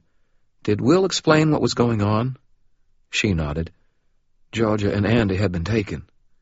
"How do you know it was Andy with Georgia?" "Because I was there," Marcy said. "I mean, not last night, but the night before last. Will was out of town, and we had a girls' night." "Girls' night?" "We hung out and made fondue and watched movies and lied about how we all look better now than when we first met. Well, except that Andy actually does." She shook her head. Anyway, we stayed up late talking, and Andy slept in the guest bed, and I slept on the couch." She glanced up at my eyes for the first time. "That was when we had the nightmares." "Nightmares?" She shuddered. I don't want to think about it, but all three of us had an almost identical nightmare. It was the worst for Georgia. She looked at Will. It was as if she hadn't quite woken up out of the dream. She kept jerking and twitching. She gave me a weak smile. Took 2 cups of cocoa to snap her out of it. I kept my face neutral and gave her nothing. "Go on." "Me and Andy talked about it and decided that one of us should stay with her. We were going to trade off, like, until Will came home." "The first night was Andy, I take it?" Marcy nodded, biting her lip. "Yes." "Sounds reasonable," I said. "Reasonable, logical, and impossible to verify." And the kid was shaking.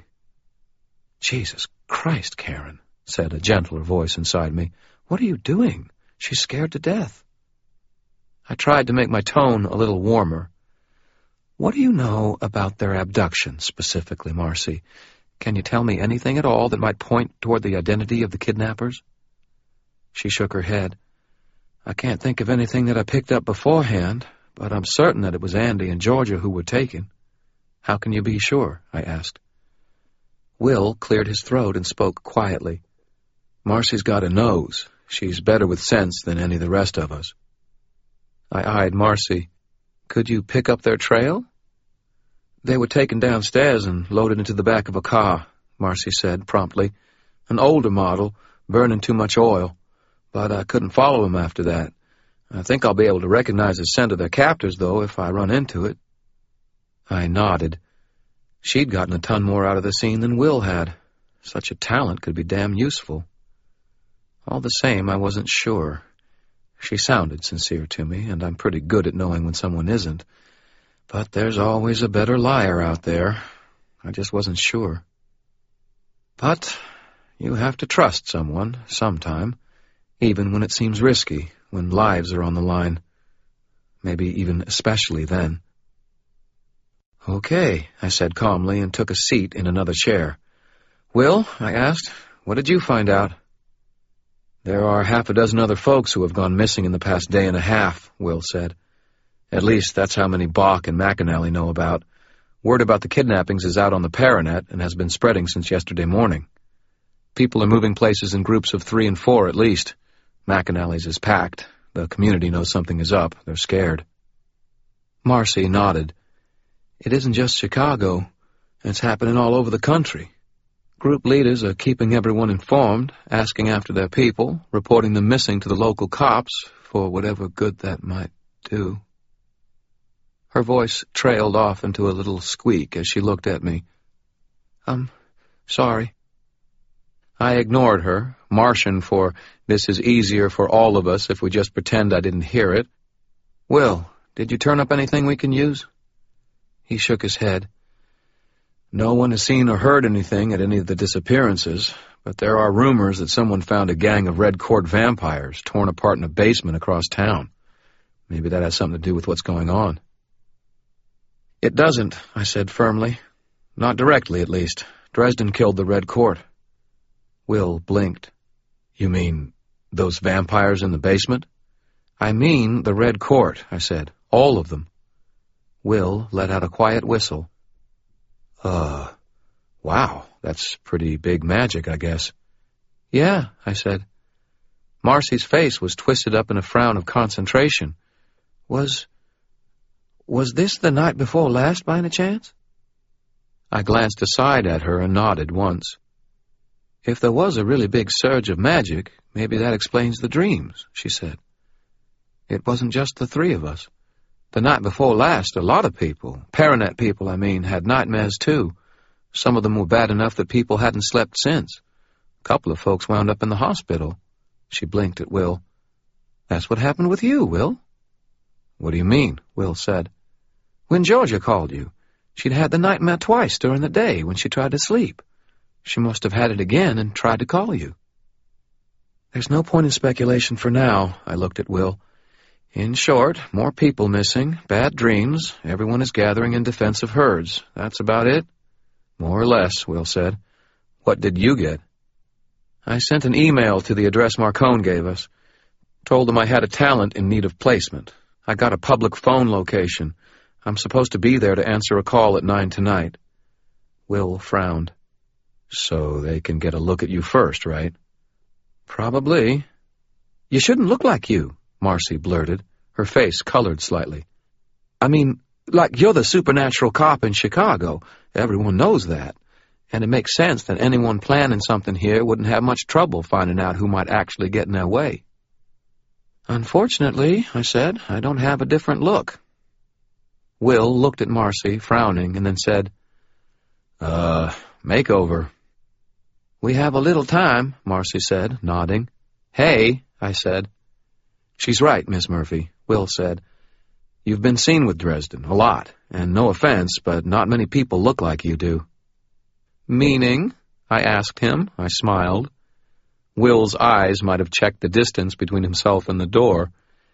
Meaning you're outside the norm for adult height and weight, he said. Exceptionally so. We should do what we can to make it harder to identify you. Will had a point, I supposed. Annoying as it might be, his logic was sound. And I was almost certainly a little sensitive where my height was concerned. I sighed. All right, but if I hear montage music starting to play, I'm cutting it short. Will, seeming to relax, nodded. Cool. Marcy nodded with him. So what about Will and me? I mean, what do the two of us do?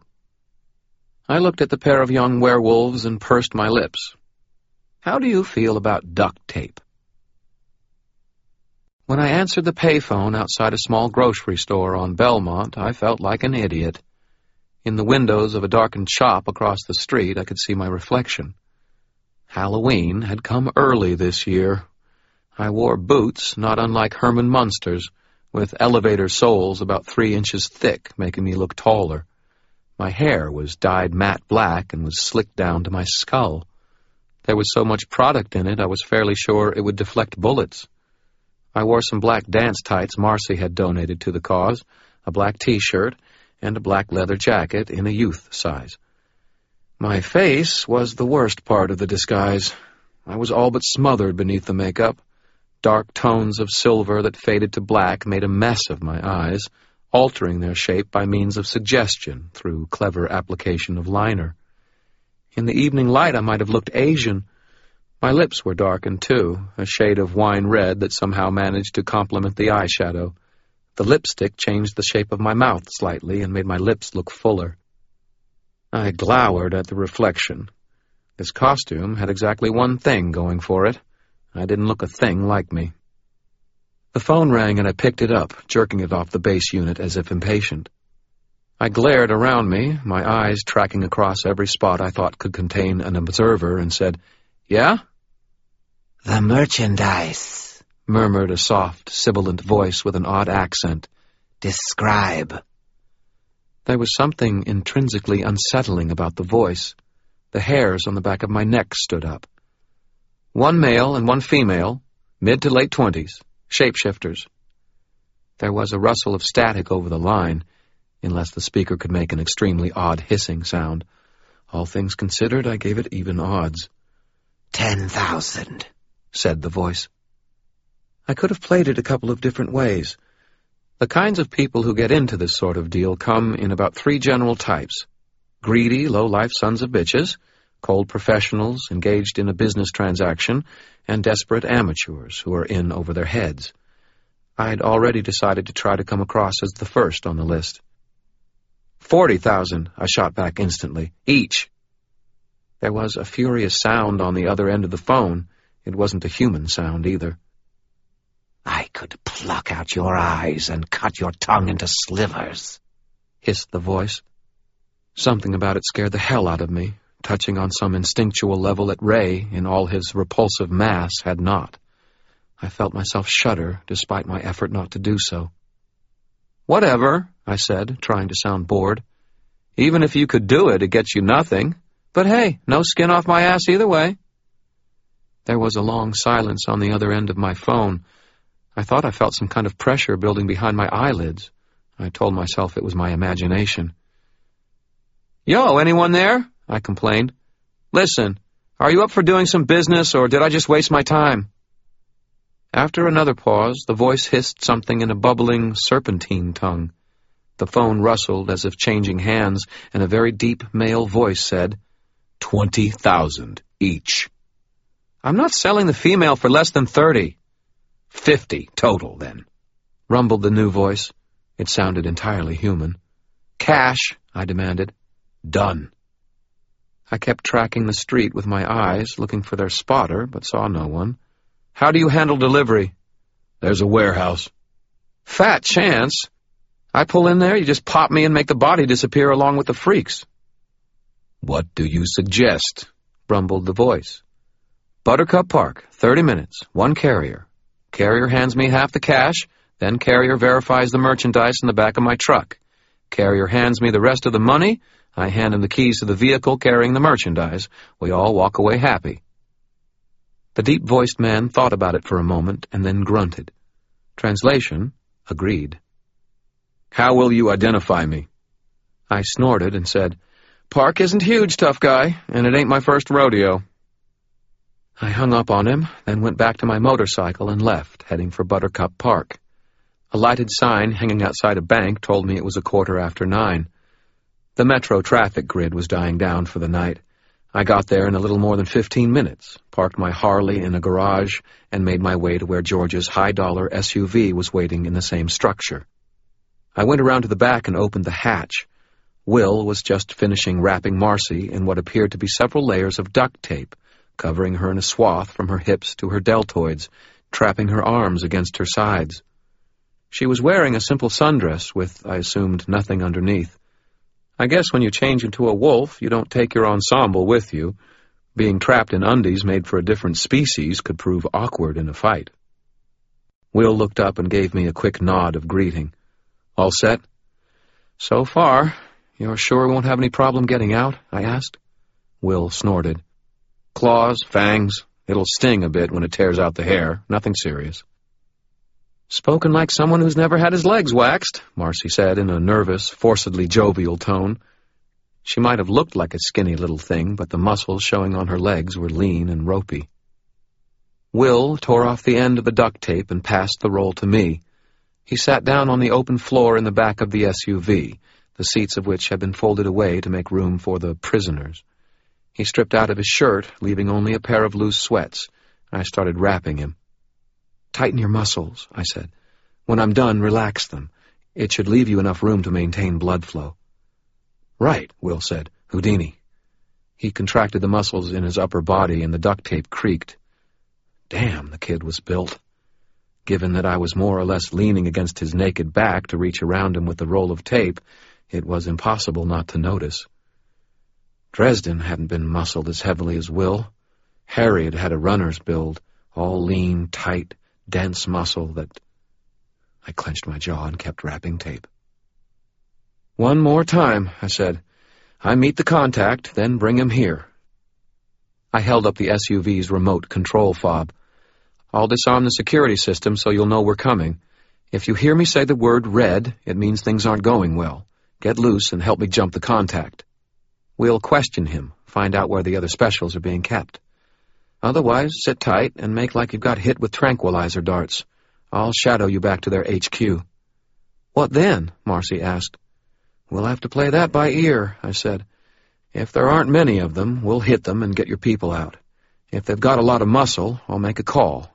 If I can get a large force here, they'll run rather than fight. Can you be sure of that? Will asked. Dresden said that to the supernatural world, bringing in mortal authorities was equated with nuclear exchanges. No one wants to be the one to trigger a new inquisition of some kind, so any group with a sense of reason will cut their losses rather than tangle with the cops.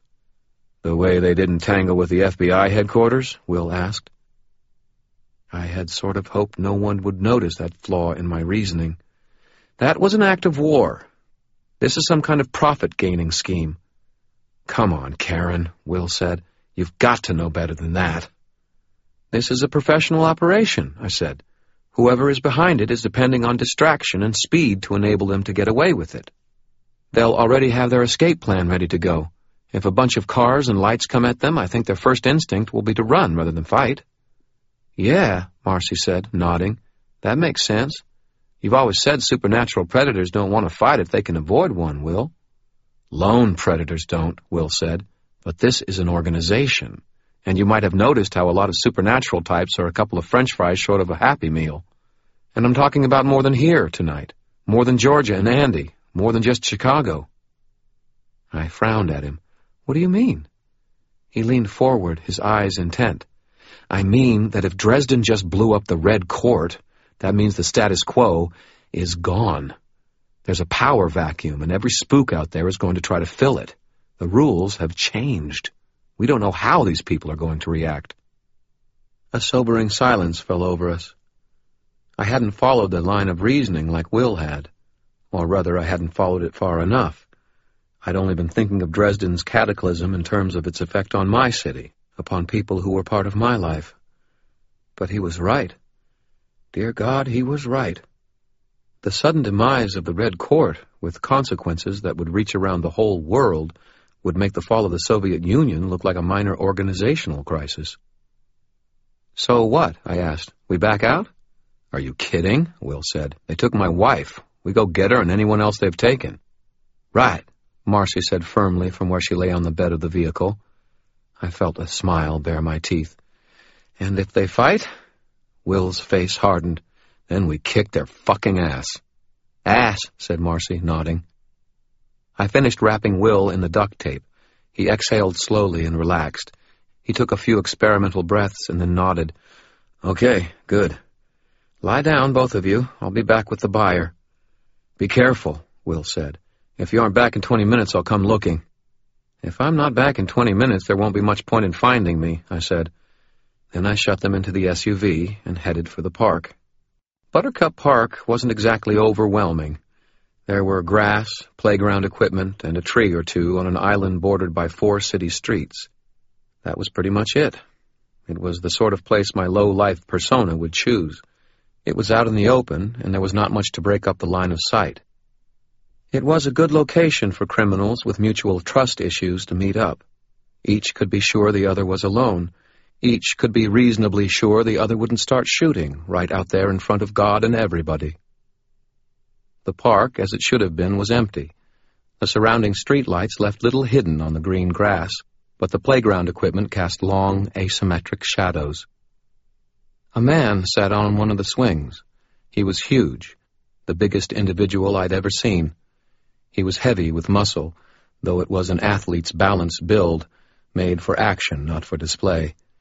His hips strained the heavy, flexible plastic seat of the swing to the horizontal. He must have been better than 7 feet tall. He was quietly sitting there, completely still, watching and waiting. His head was shaved and his skin was dark. He wore a simple outfit, black chinos and a thin turtleneck sweater. If the October chill was bothering him, it didn't show. I stomped over to him in my Munster boots. When I was about 30 feet away, he turned his head toward me. His gaze was startling. His eyes were blue-white, as on some northern sled dogs, and looked nearly luminous in the half-shadows. He lifted his eyebrows as I came closer, then rose and bowed politely from the waist. I realized that he wasn't 7 feet tall. He was more like 7'4" or 5". "Good evening," he said. His basso rumble was unmistakable. This was the person I had spoken to earlier. I stopped in front of him and put a hand on my hip, eyeing him as if I wasn't much impressed. "As long as you brought the money, it will be," I drawled. He reached into a cavernous pocket in his pants and drew out a brick wrapped in plastic. He tossed it to me. "Half." I caught it and tore open the plastic with my teeth. Then I started counting the money, all of it in non-sequential Ben Franklins. A trace of impatience entered my contact's voice. "It's all there." "Talking to me is just going to make me lose count and start over," I said. "What am I supposed to call you?" "Nothing," he said. "No one. I'm nothing to you." "Nothing it is," I replied. The bills were bound in groups of 50. I counted one out and compared its thickness to that of the others, then flipped through just to be sure nothing wasn't trying to short me by throwing some 20s into the middle of the stack. Then I stuck the money in my jacket pocket and said, "We're in business." Nothing inclined his head a bit. "The merchandise?" "Come with me," I said, injecting my voice with breezy confidence. I turned to stomp back toward the garage parking lot, and Nothing paced along beside me. Already this wasn't going well. This guy was huge. I was good, but training and practice can only get you so far. The old saying is that a good big man will beat a good little man, which is sexist as all get out, but no less true. Levels of skill being equal, whoever has the size and weight advantage damn near always wins. Nothing probably outweighed all three of us together, and I already had a sense from the way he held himself and moved that he was a person accustomed to violence. He was good. I could shoot him, probably, but I didn't need a dead trafficker on my hands. I needed one who could talk, which meant I was going to have to let Will and Marcy be taken. "How long you fellows setting up shop?" I asked him as we walked. "Might be able to come up with another one if the price is right." Nothing looked at me for a moment before speaking. "If you cannot do it by dawn, do not bother." "Maybe. We'll see how this plays out." Nothing shrugged and kept on walking. I caught sight of our reflection in the passing window, Biker Barbie and Bigfoot. I tried to keep out of his reach as we walked, but there was only so much sidewalk, and Nothing's arms looked long enough to slap me from the middle of the street. As we walked, I noticed the smell. The man just smelled wrong. I wasn't sure what it was, something musty, vaguely like the scent of stagnant water and rotting fish. It hung in the air around him. "You aren't really human, are you?" I noted as we walked into the parking garage and away from any potential witnesses. "Not anymore," he replied. As he spoke, the collar of the turtleneck stirred. It rippled as if something had moved beneath it. "Well, I am," I said, "completely worthless for whatever you're doing collecting specials, so don't be thinking you can get 3 for the price of 2. Nothing looked down at me with those unsettling eyes. "You are pathetic." I put a little extra swagger into my step. "Careful what you say there, big guy. You'll turn me on." Nothing made a small, quiet sound of disgust and shook his head. It was hard not to smile as I watched him pigeonhole me into scum, treacherous, decadent. "It's right up here." "Before we approach the vehicle," he said, "you should know that if you have associates waiting in ambuscade, I will break their necks, and yours." I lifted my hands. "Jesus, show a little trust, will you? We're all capitalists here." I pointed the fob at the SUV and disarmed the alarm with a little electronic chirp. The lights flashed once. I tossed him the keys. "That one. I'll stay back here if you like." "Acceptable," he said, and strode to the SUV. Watching him bend down to look in was like a scene from Jurassic Park. He opened the rear hatch and then lifted his hands to his neck for a moment. He tugged the turtleneck down a little. The skin of Nothing's neck was deformed with narrow flaps of skin somehow, and it took me a few seconds to realize what I was looking at. Gills. The man had gills, and he was breathing through them. They opened and closed in a rhythm not far removed from a dog's sniffing. "Werewolves," he said. "Valuable." "They make good pets?" I asked. He reached in and seized Will, lifting him with one hand. The young man remained limp, his eyes closed. "Their blood has unique properties. What did you use to subdue them?" "Roofies. The way my dating life has been going, I keep some on hand." He made a dissatisfied sound and tugged his collar up again. The drug might lower their value. I hope not, I said. This has been such a nice conversation. I'd hate for it to end in a gunshot. Nothing turned his head slightly and gave me a very cold little smile. I felt threatened enough to produce my gun without even consciously thinking about it. I held it in two hands, pointed at the ground near his feet. We stayed that way, facing off for several seconds. Then he shrugged a shoulder. He produced another brick of bills and threw it to me, along with the truck keys. Then he gathered up Marcy and tossed her over one shoulder and Will over the other. He turned to the entrance of the garage and made several sharp popping clicks as he went, producing with an odd quiver of his chest and throat a sound that was somehow familiar. It must have been a signal. A moment later, a van with rental agency plates pulled up to the curb and stopped. A man dressed identically to Nothing rolled open the side door. Nothing put the two werewolves inside, then followed them, somehow compressing his bulk enough to get into the van. The driver pulled back into traffic a second later. The entire pickup had taken less than 10 seconds. I got back onto my motorcycle and rolled out of the garage with my lights off before their van had gotten to the end of the block. Then, settling in to follow them from several car lengths back, I tried to make like a hole in the air. Nothing and his driver headed for the docks, which was hardly unanticipated. Chicago supports an enormous amount of shipping traffic that travels through the Great Lakes and offloads cargo to be transferred to railroads or trucking companies for shipment throughout the United States. Such ships remain one of the best means for moving illegal goods without being discovered. There are plenty of storage buildings down by the docks, and Nothing went to one of the seedier, more run-down warehouses on the waterfront. I noted the location and went on by without stopping. Then I circled around, killed the engine with the bike still in motion, and came coasting back over the cracked old asphalt, the whisper of my tires lost in the susurrus of city sounds and water lapping the lakeshore. There wasn't much to see. The warehouse had a single set of standard doors and several large steel doors that would roll up to allow crates and shipping containers to be brought inside. They were all closed. A single guard, a man in a watch cap and a squall coat, wandered aimlessly around outside the building, smoking cigarettes and looking bored. I got rid of the damn clunky Munster boots and pulled on the black slippers I always wore on the practice mat. I pulled weapons and gear out of the bike's saddlebags, attached the items to the tactical harness under my coat, and slipped closer. I stayed where it was dark, using the shadows to hide my approach. Then I found a particularly deep patch of darkness and waited. It took a seemingly endless 5 minutes for the guard to get close enough for me to shoot him with a taser. Darts leapt out and plunged into his chest, trailing shining wires, and I pulled the trigger while he jerked and twitched and fell to the ground. I wasn't sure if this guy was human or not, but I wasn't taking chances. I kept the juice on him until I was sure he was down for the count. When I let up, he just lay there on his side, curled up halfway into a fetal position, quivering and twitching while drool rolled out of his mouth. Actually, he sort of reminded me of my second husband in the morning.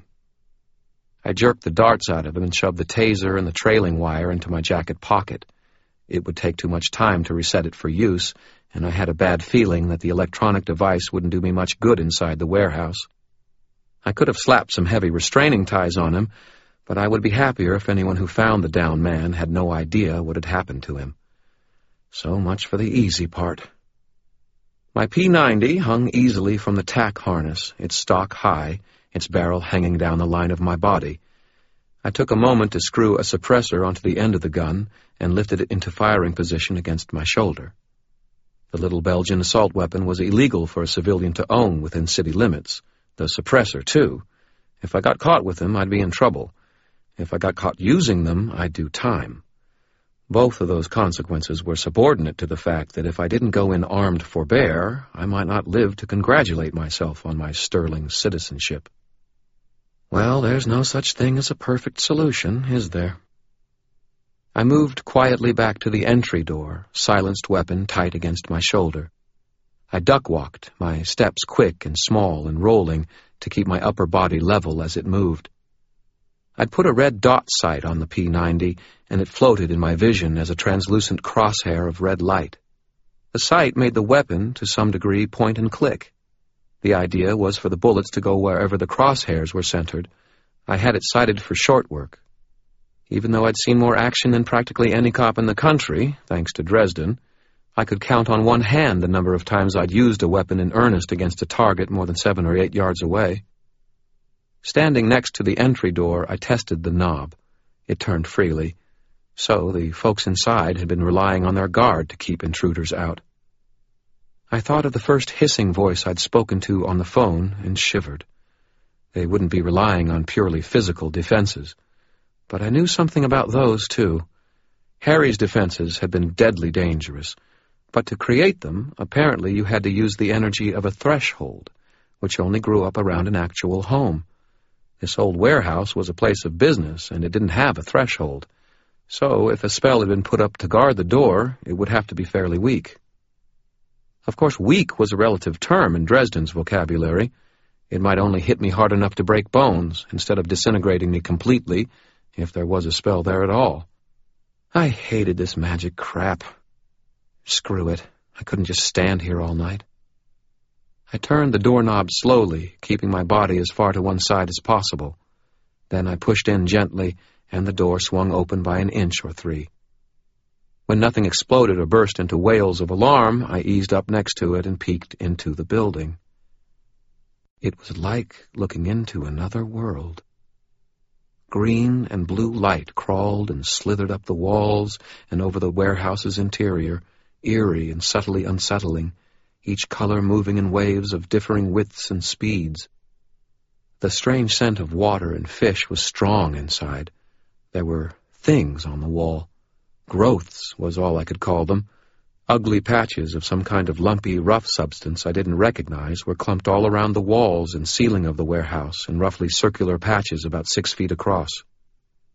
Cages were scattered all around the floor, a bunch of 5-foot cubes made of heavy steel grid. People were locked up in several of them, the doors held shut by heavy chains. Most of them just sat, staring at nothing, or lay upon their sides doing the same thing, completely motionless. That wasn't normal. Even someone who was drugged but conscious would show a little more animation than that. This meant magic was involved, some kind of invasive mental stuff, and a little voice in my head started screaming. I've been subjected to that kind of invasion more than once. It's bad. My legs felt weak, my hands shook. The rippling colors of light on the walls became something sinister, disorienting, the beginnings of another attack on my mind. Jesus Christ. I wanted to turn around and scurry away, as swiftly and as meekly as possible. In fact, I tried to. My legs quivered as if preparing to move, but the motion drew my gaze across another row of cages, and I saw Georgia. She was naked, kneeling, her hands wrapped gently around her swelling stomach, cradling her unborn child. Her head was bowed in a posture of meekness, and her sleek shoulders and neck were relaxed. But I saw her eyes, open and staring at the bottom of the cage, and I saw the defiance flickering in them. Whatever held the others held Georgia as well, but she evidently had not been subdued as readily as they had. She was still fighting them. Something deep inside me, something hard and fierce and furious, locked my legs into place. I stared at Georgia, and I knew I couldn't run. I remembered that Will and Marcy were in there, waiting for me to announce that the moment was right to change form and fight.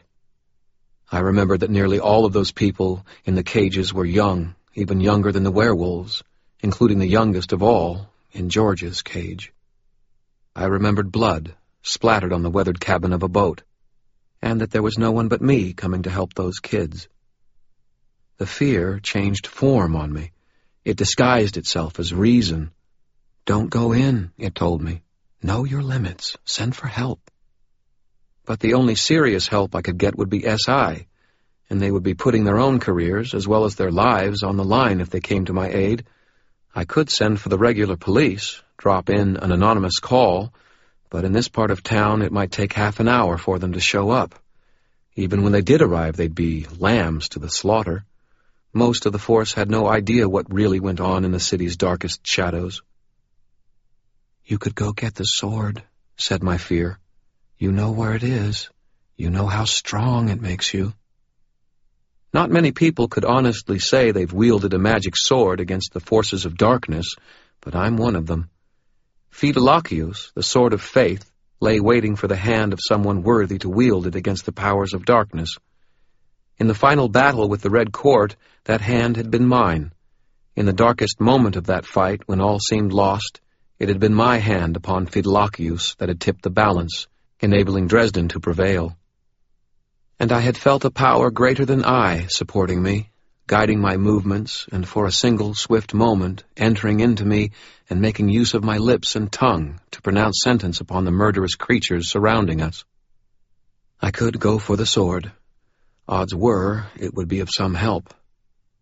But I knew that if I did, I would have taken the easy path. I would have turned away from a source of terror for the most excellent, rational of reasons, and the next time I faced the same kind of fear, it would be a little easier to turn away, a little easier to find good reasons not to act. The sword was a source of incredible power, but it was nothing but cool, motionless steel without the hand that could grip it, the muscles that would move it, the eyes and the mind that would guide it. Without them, the sword was nothing. I stopped and stared down at my shaking hand. Without my hand, my mind, my will, the sword was nothing. And if that was true, then it must also be true that my hand was what mattered, that it had been my hand, my will, that had made the difference. And my hand was right here. In fact, I had two of them. My breathing steadied and slowed. Sword or no sword, I had sworn to serve and protect the people of the city. And if I turned away from that oath now, if I gave in to my fear, even for the most seductively logical of reasons, then I had no right to take up the sword of faith in any case. My hand stopped shaking and my breathing slowed and steadied, bringing the terror under control. I whispered a quick, almost entirely mental prayer to St. Jude, the patron of lost causes and policemen. It sounded something like, "Oh God, oh God, oh God, oh God, oh God, help!" I nudged the door open a few more inches, then slid into the warehouse, moving with as much speed and silence as I possessed, my gun at the level and ready. I moved down the length of the warehouse, mostly hidden behind a shelving unit more than 20 feet high. It was stacked with pallets, loading gear, storage bins, and the occasional barrel or box of unknown provenance. The shifting, constantly wavering light made an excellent cover for motion, and I timed my steps to move in rhythm with the dancing illumination. The hairs on the back of my neck stood up, and it felt like every inch of my skin was covered in goose flesh. I'd been in the presence of dangerous magic often enough to know the feeling of dark power in motion. It had been like this at Chichen Itza, and in the waters off the island of Demon Reach, and in the Wraith Deeps, and at Arctis Tor, and in the nest of Black Court vampires, and at... You get the point. This wasn't my first rodeo. The most important thing would be to take out Nothing's presumptive boss, and fast, preferably before anyone knew I was here at all. The warehouse reeked of magic, and if a mortal goes into a fair fight against a wizard, the mortal loses. Period. They have power that is literally almost unimaginable, and if the bad guy got a chance to defend himself, the only uncertainty remaining would be how much creativity he put into killing me. At the end of the shelving unit there was a rolling ladder, one made to run all the way up and down the shelves and provide easy access. The warehouse was darker up near the ceiling than at floor level. I didn't even slow down. I went up the ladder to the top of the shelving unit and froze in place, getting a good, clear look at the enemy for the first time. There were half a dozen of them, including Nothing, and they all shopped at the same store. Their outfits were conspicuous due to their uniformity, though some instinct made me think they had been intended as disguises. That individuality, as a concept, wasn't of any particular concern to Nothing and his crew. Nothing was, by far, the largest of the men, though none of them looked like featherweights. They were loading cages into a railroad cargo container, a fairly common sight on large ships, some of which could carry hundreds of the metal boxes. The cages had been sized to stack exactly into the railroad car, 2 across and 3 high, with no consideration whatsoever for the human cargo. There were no blankets, no pads, nothing but metal cages and vulnerable skin. I spotted Andy's cage not far from George's. The red-headed girl had evidently lacked some critical capacity to resist whatever had been done to her. She lay on her back, staring blankly up at the roof of her cage. The werewolf girl was a bombshell. Even lying in completely passive relaxation, her curves beckoned the eye, but the hollow despair of her expression was haunting. Nothing was standing over Will and Marcy, who lay limp and motionless on the floor at his feet. A couple of turtlenecks were hauling an empty cage toward them. "How long will it take?" he was asking a third man. "Without knowing the exact drug, several hours," the man replied. His voice was plainly human and sounded nothing like whoever it was I'd spoken to on the phone. "Perhaps more." Nothing frowned. "Can you make a determination of their viability by dawn?" "If I am able to isolate the substance that incapacitated them before then," he said. "I have no means of determining how many attempts will be required. It will take as long as it takes." "He will not be pleased," Nothing said. The man bowed his head. "My life for the master. I will do all in my power to serve him. Should he be disappointed in me, it is meet for him to take my life." Nothing nodded. "Be about it." The man turned and walked quickly away, holding two small vials of rich red blood in his hand. Samples from Will and Marcy, I assumed. By then, the empty cage had arrived. Nothing picked up Marcy and lifted her toward the waiting cage. I bit down on a curse. If I let him imprison her, a full third of my team would be neutralized, as helpless as the prisoners who had already been taken. But if I started the music early, I risked throwing away my sucker punch. Nothing's master might show up at any time. On the other hand, Nothing seemed to be large and in charge. Perhaps the hissing person I'd spoken to on the phone had left matters in Nothing's shovel-like hands. Or perhaps I'd read the situation incorrectly. What if one of the other turtlenecks had been the first speaker and Nothing was really the boss? I made up my mind and settled a P-90's crosshair onto Nothing's head, a little below the tip of his nose. The weapon was set for automatic fire, and while I could control the weapon fairly well, especially when it was loaded with subsonic rounds, the recoil would tend to carry the weapon's muzzle higher after the first shot. Against anything human, more than one round to the head would be overkill. When the merely mortal goes up against the supernatural, there's no such thing as overkill. I snuggled the gun in close and tight, took a deep breath in, let it halfway out, held it, and began slowly to squeeze the weapon's trigger. The instant before the trigger would have broken, there was a shimmering in the air, and a man stepped out of it, appearing as if from nowhere. I backed off the tension on my finger, feeling my heart surge with unspent adrenaline. The man was of medium height, with sallow skin and greasy, straight black hair that hung past his shoulders. His lips were very thick and his mouth very wide, almost to the point of deformity. His large eyes were dark and watery and bulging, his nose sunken, as small as any I'd ever seen. He was soaking wet and naked, his limbs scrawny and long, his hands very, very wide. Except for the hair, I couldn't help but compare him to a frog, a sullen, vicious frog. The man let out a sound somewhat like a muffled belch, then vomited water onto the floor. Flaps of skin at his neck flared in and out, spewing smaller sprays of water several times until he drew in a breath through his mouth, evidently filling his lungs with air. All of the turtlenecks turned to face the creature and fell to their knees, including Nothing, who calmly set Marcy aside and went into a full kowtow, his palms flat on the floor, his forehead pressed down onto his knuckles. "So," he hissed, "did the insolent creature deliver our prizes?" I recognized the voice from the telephone. "Yes, my lord," rumbled Nothing, "as promised and in plenty of time to move." "Did you strike the bitch down?" Nothing rocked back and then bowed again, somehow giving the impression that he was doing it more deeply. "She was clever enough to build safeguards into the meeting. I could not do so without attracting attention." Frogface hissed. "I will settle with the mortal another time," he said. Such insolence cannot be countenanced. No, my lord. Bring the new acquisitions. I will bind them. They have been given drugs, my lord. The binding could damage them. Without looking particularly excited about it, Frogface kicked Nothing in the armpit.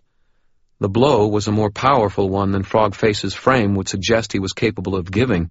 It flung Nothing from his hands and knees and onto his side by main force. Bring them. I obey, wheezed Nothing. He rose unsteadily and went to pick up Will. He dropped the young werewolf onto the floor beside Marcy. Such disgusting things, mortals, Frogface murmured, his eyes lifted to Georgia in her cage. She has not yet capitulated. No, my lord, Nothing muttered. Interesting, Frogface said, and a leer spread over his broad mouth. When we arrive, transport her to my chambers. We will see what is left of her strength when the spawn is taken from her womb. Jesus, men can be assholes, even when they're barely human. Frogface was officially elected. Georgia shuddered. She lifted her head very slowly, as if it had been held down with vast weights, and the glare she turned on Frogface was nothing less than murderous. Frogface chuckled at the expression and turned to face Will and Marcy. He dipped his fingers into a pouch that hung around his neck, almost invisible against his leathery skin, and withdrew what looked like a small seashell from it. He leered at the motionless Marcy and said, First, the female. He closed his eyes and made a low sound in his throat, then began chanting words that bubbled and gobbled out from between his rubbery lips. Now I've got you, I thought to myself, and sighted the gun on Frogface's rubbery lips. I didn't have Dresden's knowledge of magic, but I knew any wizard was vulnerable when they began working forces, the way Frogface was doing. The concentration needed was intense. If I'd understood Dresden correctly, it would mean that Frogface would have to be focusing his entire attention on his spell, leaving nothing remaining for defending his sallow hide. The air began to shimmer around Frogface's hands, and fine, slithering tendrils emerged from the brightly colored shell and began to drift down toward Marcy, a cloud of tendrils as fine as a cobweb. Certain now of my target, I breathed, held it, and squeezed the trigger. Say what you like about the Belgians, they can make some fine weaponry. The silenced P-90 barely whispered when the burst of automatic fire erupted from the end of the suppressor. There was no flash, no thunder, just a soft wheezing sound and the click of the gun's action cycling. Thanks to the subsonic ammunition, the discharge itself actually made less noise than the round striking Frogface's skull. There were several wet, loud, cracking sounds, and every one of the rounds I'd fired struck home. One round would have been messy enough. When half a dozen of them hit, Frogface's head quite literally exploded, shattered to pulp and shards of bone by the bullet's impact, and 2/3 of his skull, from the upper lip on up, simply vanished into green-blooded spray. There was a flash of angry red light from the seashell. Frogface let out a high-pitched, tinny scream, and the near-headless body began to topple, thrashing wildly. The turtlenecks all came to their feet, looking around in wide-eyed confusion. My weapon had given them absolutely no clue as to where the attack had come from. I sighted in on Nothing, but from my angle, any rounds that went through him would threaten Will and a caged prisoner beyond him. I shifted targets, settling the red crosshairs on another turtleneck standing just past Will. I squeezed off another whispering burst of a half-dozen or so rounds, and the creature's neck exploded into a cloud of scarlet gore the consistency of mucus. It went limp, settling to the floor like a deflating balloon. Nothing's pale-eyed gaze snapped over toward me, and I saw his gaze track the fall of brass bullet casings from where they bounced off the floor back up to my position on the shelves. He let out an enraged sound, pulled a short tube from his pocket, and pointed it at me. I moved, sliding back down the ladder to the floor, hardly moving more slowly than if I'd fallen.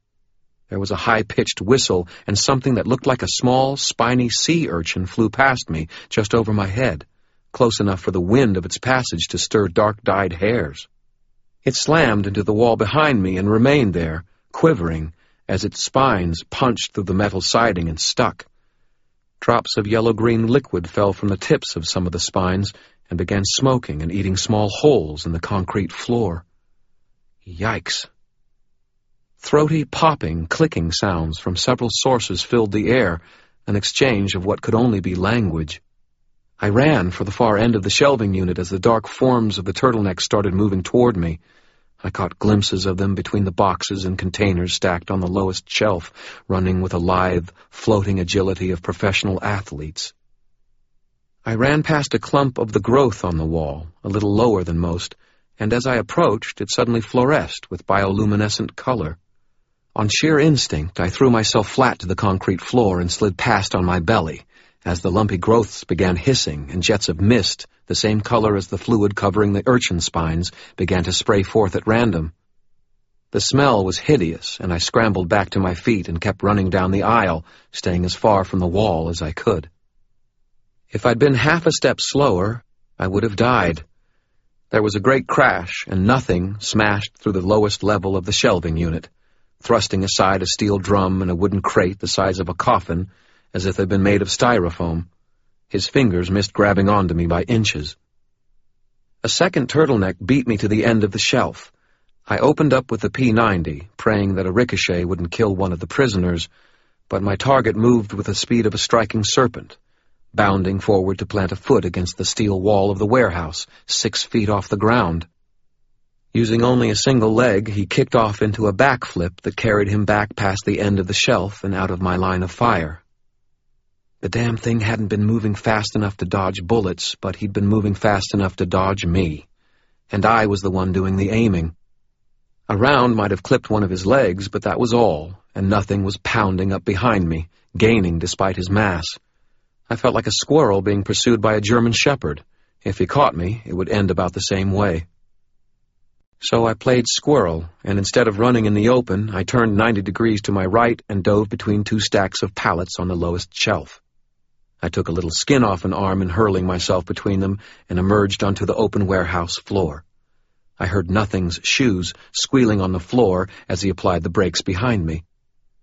A turtleneck was coming straight at me, on a direct line from the cages not yet loaded into the railroad car. I brought the P-90 up and dropped to one knee. The turtleneck rushed forward, his pale blue eyes wide and staring.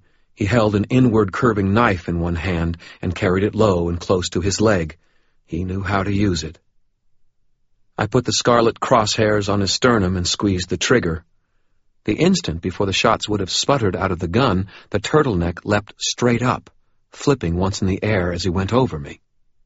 After seeing the incredible quickness of the other not-quite-humans, I'd been waiting for the dodge. As soon as his feet left the floor, I spun to my left, opening fire the instant the end of the barrel was clear of the prisoners. Bullets hissed through the air like a great scythe, and in the edge of my vision, I saw the turtleneck I'd wounded seconds before. He'd come charging toward me while I'd aimed at his buddy, and the sudden turn took him by surprise. There was no aiming involved. It was a brute force approach. I emptied the rest of the clip at him and prayed I could leave him no safe space in which to dodge. St. Jude gets a lot of business, but sometimes he comes through. The hissing, puffing little gun spat out a line of deadly projectiles and intersected the turtleneck's path, tearing a row of 5 or 6 holes across his upper body. The turtleneck screamed and went down. But the one who'd leapt over me dropped back down, adjusting swiftly to the situation, and then whipped the hooked knife across my belly. Almost anyone else in town would have been killed. The knife struck with enormous power, and its blade was sharp. Standard Kevlar-style body armor wouldn't have done a damn thing to stop it. I'd stopped wearing the standard stuff, thanks to one too many exciting outings with Dresden. I wore a double-thickness vest now, and sandwiched between the layers of anti-ballistic fabric was a corselet of tightly linked titanium rings, manufactured for me by one of Dresden's friends, the wife of a retired fist of God. The knife sliced right through the Kevlar. It split a ring or three, but then the tip caught in the titanium. Instead of spilling my intestines upon the ground, the superhumanly powerful blow wound up dragging me along and flung me across the concrete floor. I went down into a roll and spread out the force of the fall, coming back up to my feet, already having released the empty magazine from the P-90. I was reaching for the fresh one when another turtleneck abruptly closed in on me from behind and slipped a slim, iron-hard arm around my neck. I barely got a hand inside the loop of his arm before he could lock the choke on me, and I twisted like an eel to get out. His strength was far superior to mine, but then whose wasn't? Even in grappling, strength isn't absolutely everything. The turtleneck might have been faster than I, but I had the advantage of experience. My timing was good enough to let me sense the opening, the lack of pressure in the weakest part of his hold, and I managed to writhe out of his grip, only to have a forearm smash down across my shoulders, driving me to the floor. As I went down, I saw that the turtleneck with the knife was only a few steps away. I'd never escape a pair of them. I didn't have time to get another magazine into the P-90, so I rolled with it and smashed the heavy polymer stock of the weapon into the nearest turtleneck's kneecap. He screamed and seized me by the neck of the leather jacket, shaking me like a doll. At which point, Will and Marcy gave Nothing's companions an object lesson as to why werewolves instill terror in mortal hearts and minds. There was a flash of dark fur, a snarl, a horrible tearing sound, and the turtleneck screamed. He started listing to one side, and I realized that one of the werewolves had just severed the hamstring of the turtleneck's unwounded leg. We both went down. I twisted out of the leather jacket, though I had to drop the P-90 and let it hang from my harness to do it, and rolled free of the turtleneck. An instant later, a second, slightly lighter brown form, teeth gleaming, darted past the fallen turtleneck and ripped out what would have been the jugular vein on a human being. Apparently it was close enough for government work. The turtleneck thrashed in dying agony as mucus-like red blood bubbled from the gaping wound. And suddenly there were two beasts from the nightmares of mankind standing on either side of me, facing the enemy. They were wolves, one large and dark, the other slightly smaller and lighter, but both heavily laden with muscle and thick fur, and their golden eyes burned with awareness and fury. Faced with a pair of murderous werewolves, the knife-wielding turtleneck slid to a sudden, uncertain halt. In the sudden silence that followed, the sound of me slapping a fresh magazine into the P-90 and racking the first round into the chamber was a sharp trio of clicks. Pop, click, clack. See nothing? I thought. I can make ominous noises, too. I brought the weapon back up and snarled, "Lose the knife!" The turtleneck hesitated for half a second, eyes darting left and right, then released it. The steel chimed as the knife hit the floor. I kept the weapon on him, the trigger half pulled. Yeah, it wasn't a safe, smart way to operate, but frankly I wouldn't lose any sleep if I accidentally shot this guy. He was just too damn fast to give up any advantage at all. "There were 5 of them," I said to the wolves. "How many did you handle, including the one that was on me?" The more lightly colored wolf let out 2 precise, low barks. "I got 2, I said. "That leaves this one and the big guy." A complex sequence of clicks and pops drifted through the air, and the lights went out, plunging the warehouse into perfect darkness. Instinctively, my finger tightened on the trigger, and I sent a burst of rounds out almost before the lights were gone. But I was literally shooting blind against a foe who had supernatural reflexes and had also known, thanks to those damn clicks, what was about to happen. I heard the rounds hammer through the far wall. The wolves snarled and started forward. The warehouse wasn't a light-tight dark room, and a wolf's eyes actually see better in near darkness than in full light. The gloom was no obstacle to them, but I seized handfuls of fur and hissed, "Wait!" Their momentum dragged me several inches forward before they slowed down, but I said, "The growths on the wall spray out acid, at least 7 or 8 feet. Don't get suckered in close to one. The big guy has something like a gun. Go." The wolves bounded out from beneath my hands, leaving me alone in the darkness. Clicks and pops continued to bounce around the empty space of the warehouse, impossible for me to localize. They were an ongoing thing every couple of seconds, and I couldn't shake the idea that they were coming closer and closer to me. Even as I crouched there, defenseless and hating it, my hands were scrambling at the pouch on my tack vest. If there was too much magic running amok, flashlights might not be reliable. Magic screws up technology when there's too much of both of them around, and you don't take chances with something as important as being effectively struck blind. I'd prepared the tact vest with this kind of situation in mind. I opened the pouch and pulled out a flare, popping the pull cord, which struck it to life as I did. Red light glared into the darkness, and I lifted the flare over my head and out of my own vision in my left hand. I held the P-90 in my right. The small weapon could be fired in one hand, no problem, and while it wouldn't be as accurate, I could still send bursts downrange almost as well as I could two-handed. The pops and clicks continued, everywhere and nowhere. I had no idea where Will and Marcy were, and nothing, and the other turtleneck had an awful lot of shadow to hide in. I realized I was essentially sitting in the middle of an open floor under a spotlight, a perfect target for Nothing and his weird little urchin gun, and I retreated toward the caged prisoners. "Georgia," I said, crouching down beside her. I studied the door of the cage and found that the thing wasn't even locked. It had a ring for a padlock on it, but the door's mechanism was simply cycled closed. I spun it open and pulled open the cage door. "Georgia, can you move?" She lifted her head and stared at me grimly. Then she turned her body and leaned forward, moving as though underwater, and slowly began to crawl out of the cage. I hurried to Andy's cage and opened that door as well, but the girl did not so much as blink or stir a finger when I urged her to get out. So much for reinforcements. I felt useless. I couldn't go out there into the dark to join Will and Marcy in the hunt. I'd be worse than useless stumbling around out there. They'd be forced to take their attention from their attack in order to protect me. "Murphy?" Georgia said. Murphy? I hurried to her side. "I'm here. Are you hurt?" She shook her head. No.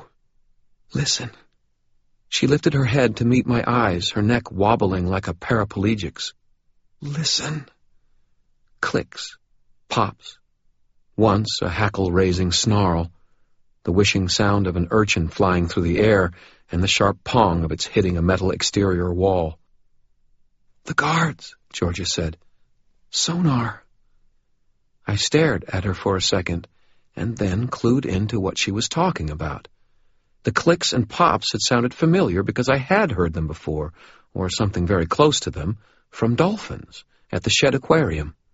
Dolphins sent out sharp pulses of sound and used them to navigate and to find prey in the dark. I dropped the flare on the ground well away from Georgia and began unscrewing the suppressor on the P-90. "Will! Marcy!" I shouted, unable to keep the snarl out of my voice. "They're about to go blind!" Then I pointed the weapon up and off at an angle that I thought would send the rounds into the nearby lake, flicked the selector to single fire, and began methodically triggering rounds. The second clip had been loaded with standard rather than subsonic ammo, and without the suppressor to dampen the explosion of the propellant, the supersonic rounds roared out, painfully loud. The flash at the muzzle lit the entire warehouse in strobes of white light. I didn't fire them in rhythm or any particular pattern. I had no idea how actual sonar worked in biological organisms, but I'd taken several nephews as a pack to see the Daredevil movie, and rhythmic sounds seemed to create a more ordered picture than random bursts of noise. As I worked my way through the 50-round magazine, I could all but hear Dresden's mockery, his voice edged with adrenaline, the words coming through a manic grin as I'd heard several times before. "Murph, when you're reaching out to movie concepts that involve millions of dollars in special effects for your tactical battle plan, I think you can pretty safely take it as an indicator that you are badly out of your depth." But as the last round left the gun, I heard one of the turtlenecks screaming in pain, a horrible cry that ended abruptly. And then the warehouse fell silent again, only to be invaded by another steady series of rhythmic clicks. And this time they were definitely getting closer. I unclipped the P-90 and set it aside. I had only 2 clips for the weapon, but my Sig came into my hand with a smooth familiarity of long practice, and I moved away from Georgia and the other prisoners around behind the empty cages that had been meant for Will and Marcy.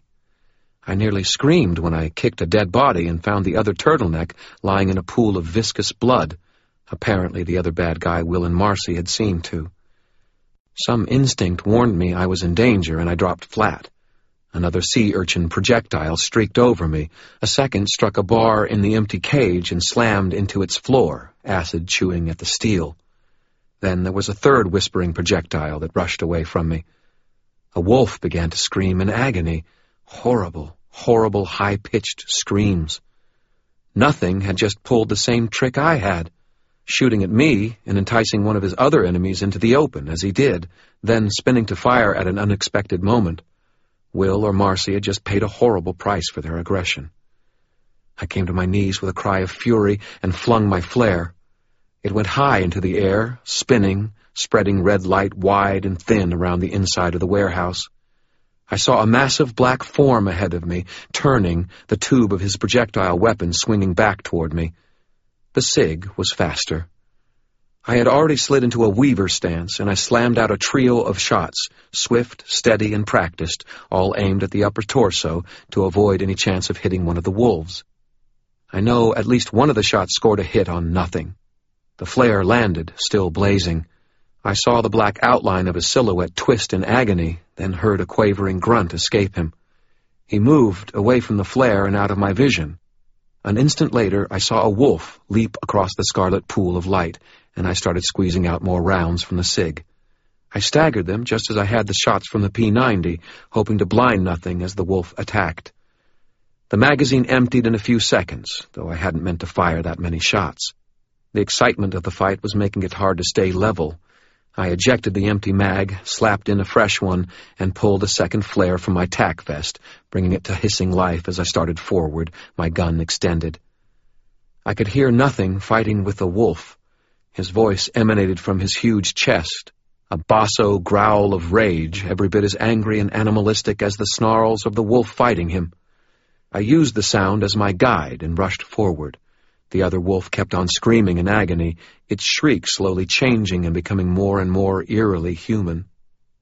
The scarlet light of the flare fell across nothing in the wolf version of Will, just as nothing flung the wolf to the concrete floor with bone-jarring force. Will let out a shriek of pain, and bones popped and crackled, but he retained enough awareness to roll out of the way as nothing sent one huge foot stomping down at his skull. I started putting rounds into nothing's chest from maybe 15 feet away. I was shooting one-handed and was hyped up on adrenaline. It wasn't an ideal state for marksmanship, but I wasn't trying for points on a target. This was instinct shooting, the kind of accuracy that comes only with endless hours of practice, with thousands and thousands of rounds sent down range. It takes a lot of work to make that happen. I'd worked. I was using a 9mm weapon. The rounds were on the small side for real combat, and nothing was on the other end of the combat universe from small. He turned toward me, and I saw he no longer had the projectile tube, or two of the fingers on the hand that had been holding it. One of the wolves had tried for his throat and evidently had torn open the fine cloth of the sweater's neck, because I could see his gills flaring as he charged me. Shots struck home in his torso. I was aiming for the heart, which few people realize is fairly low in the chest, a couple of inches below the left nipple. I hit him with every shot, 6, 7, 8. It takes an attacker about 2 seconds to close a gap of 30 feet and get within range for a strike with a knife or fist. Nothing was about 5 feet closer than that. 8 shots, all of them hits, was damn solid combat shooting. It just wasn't enough. Nothing plowed into me like a runaway truck, sending me sprawling. We both hit the concrete. Pushing against him, I barely managed to keep his weight from coming down on my chest, so that it came down somewhere around my hips instead. He seized my right hand and squeezed. Pain. Tendons tearing, bones cracking. He shook his arm once, and my Sig went tumbling away. I didn't hesitate. I just doubled up, leaning toward him, and rammed the blazing end of the flare into the open flap of his gills. He screamed, louder than a human being could have, and both hands flew to his throat to clutch at the flare. I got a leg free and kicked him in the chin, hard, driving down with all the power of my leg behind a crushing heel. I heard something crack, and he screamed, flinching. I freed my other leg and scrambled away from him, clutching awkwardly at my right ankle with my left hand. Nothing tore the flare out, his pale eyes nearly luminous with rage, and came after me, roaring. I had never been more frightened in my life. I couldn't get to the damn holdout gun before he reached me, so I did the only thing I could. I ran, blind, into the dark, and he came after me like a rabid locomotive. I knew that I would hit a wall in a few seconds, and that then he'd have me. I could only pray that the shots I'd put in him were more serious than his reaction to them indicated, that he was already bleeding massively, and that the extra few seconds would be enough time to let him die. But somewhere inside, I knew better. I was playing out of my league, and I had known that from the beginning. Beautiful light suddenly fluoresced in front of me, the acid growths on the walls. I slammed to a stop in front of the weird clumps of material and saw little tendrils and orifices on the growths, tracking and orienting on me. I turned to face nothing.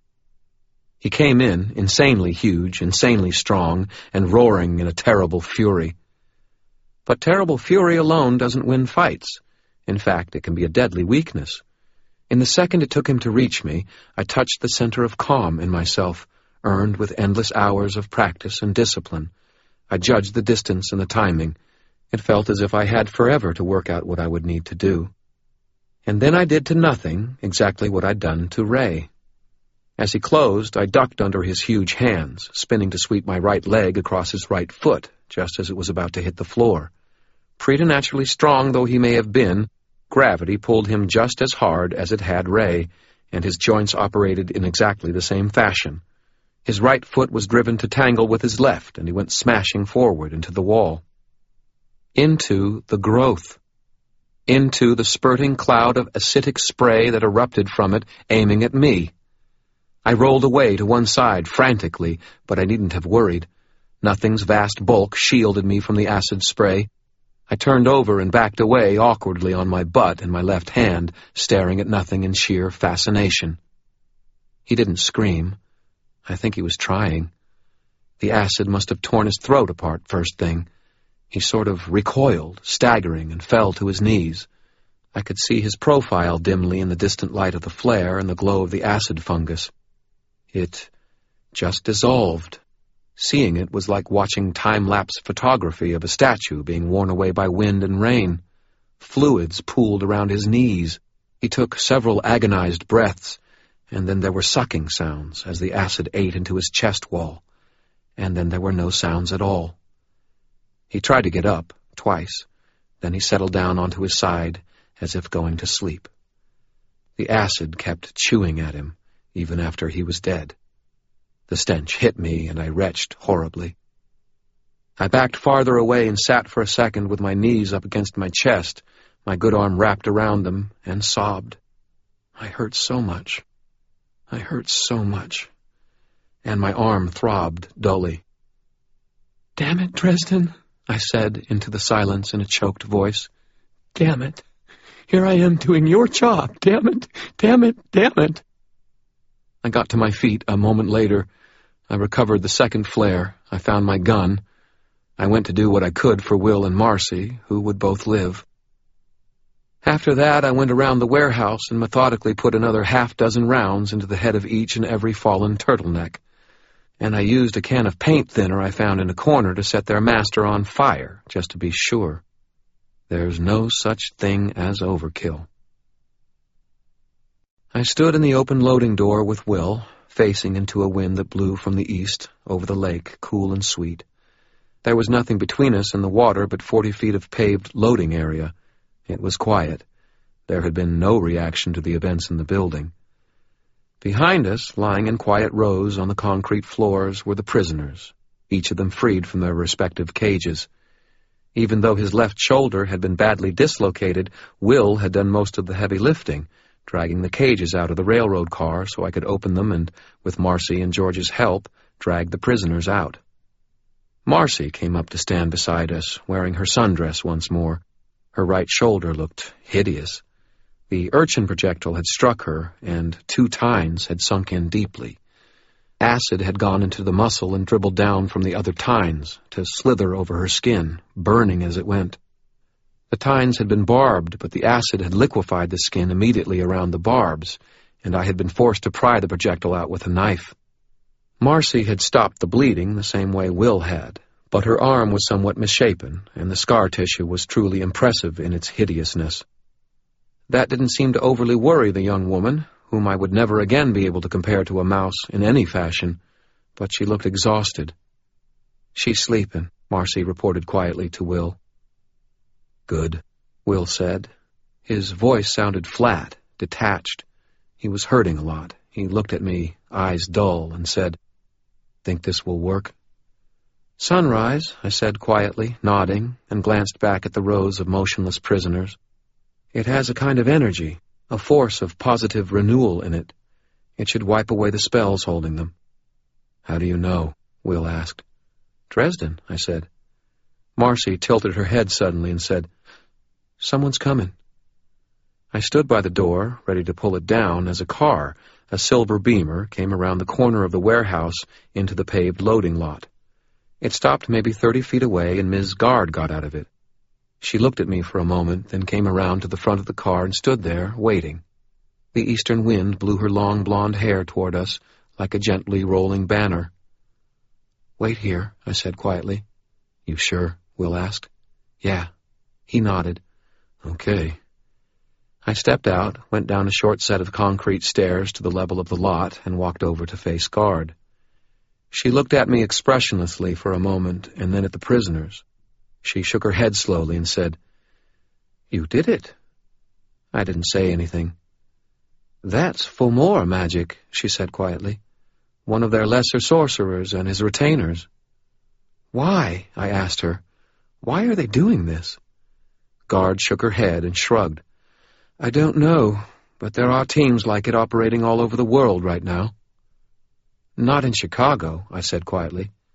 "Not in Chicago," she agreed, and her mouth stretched into a slow, genuine grin.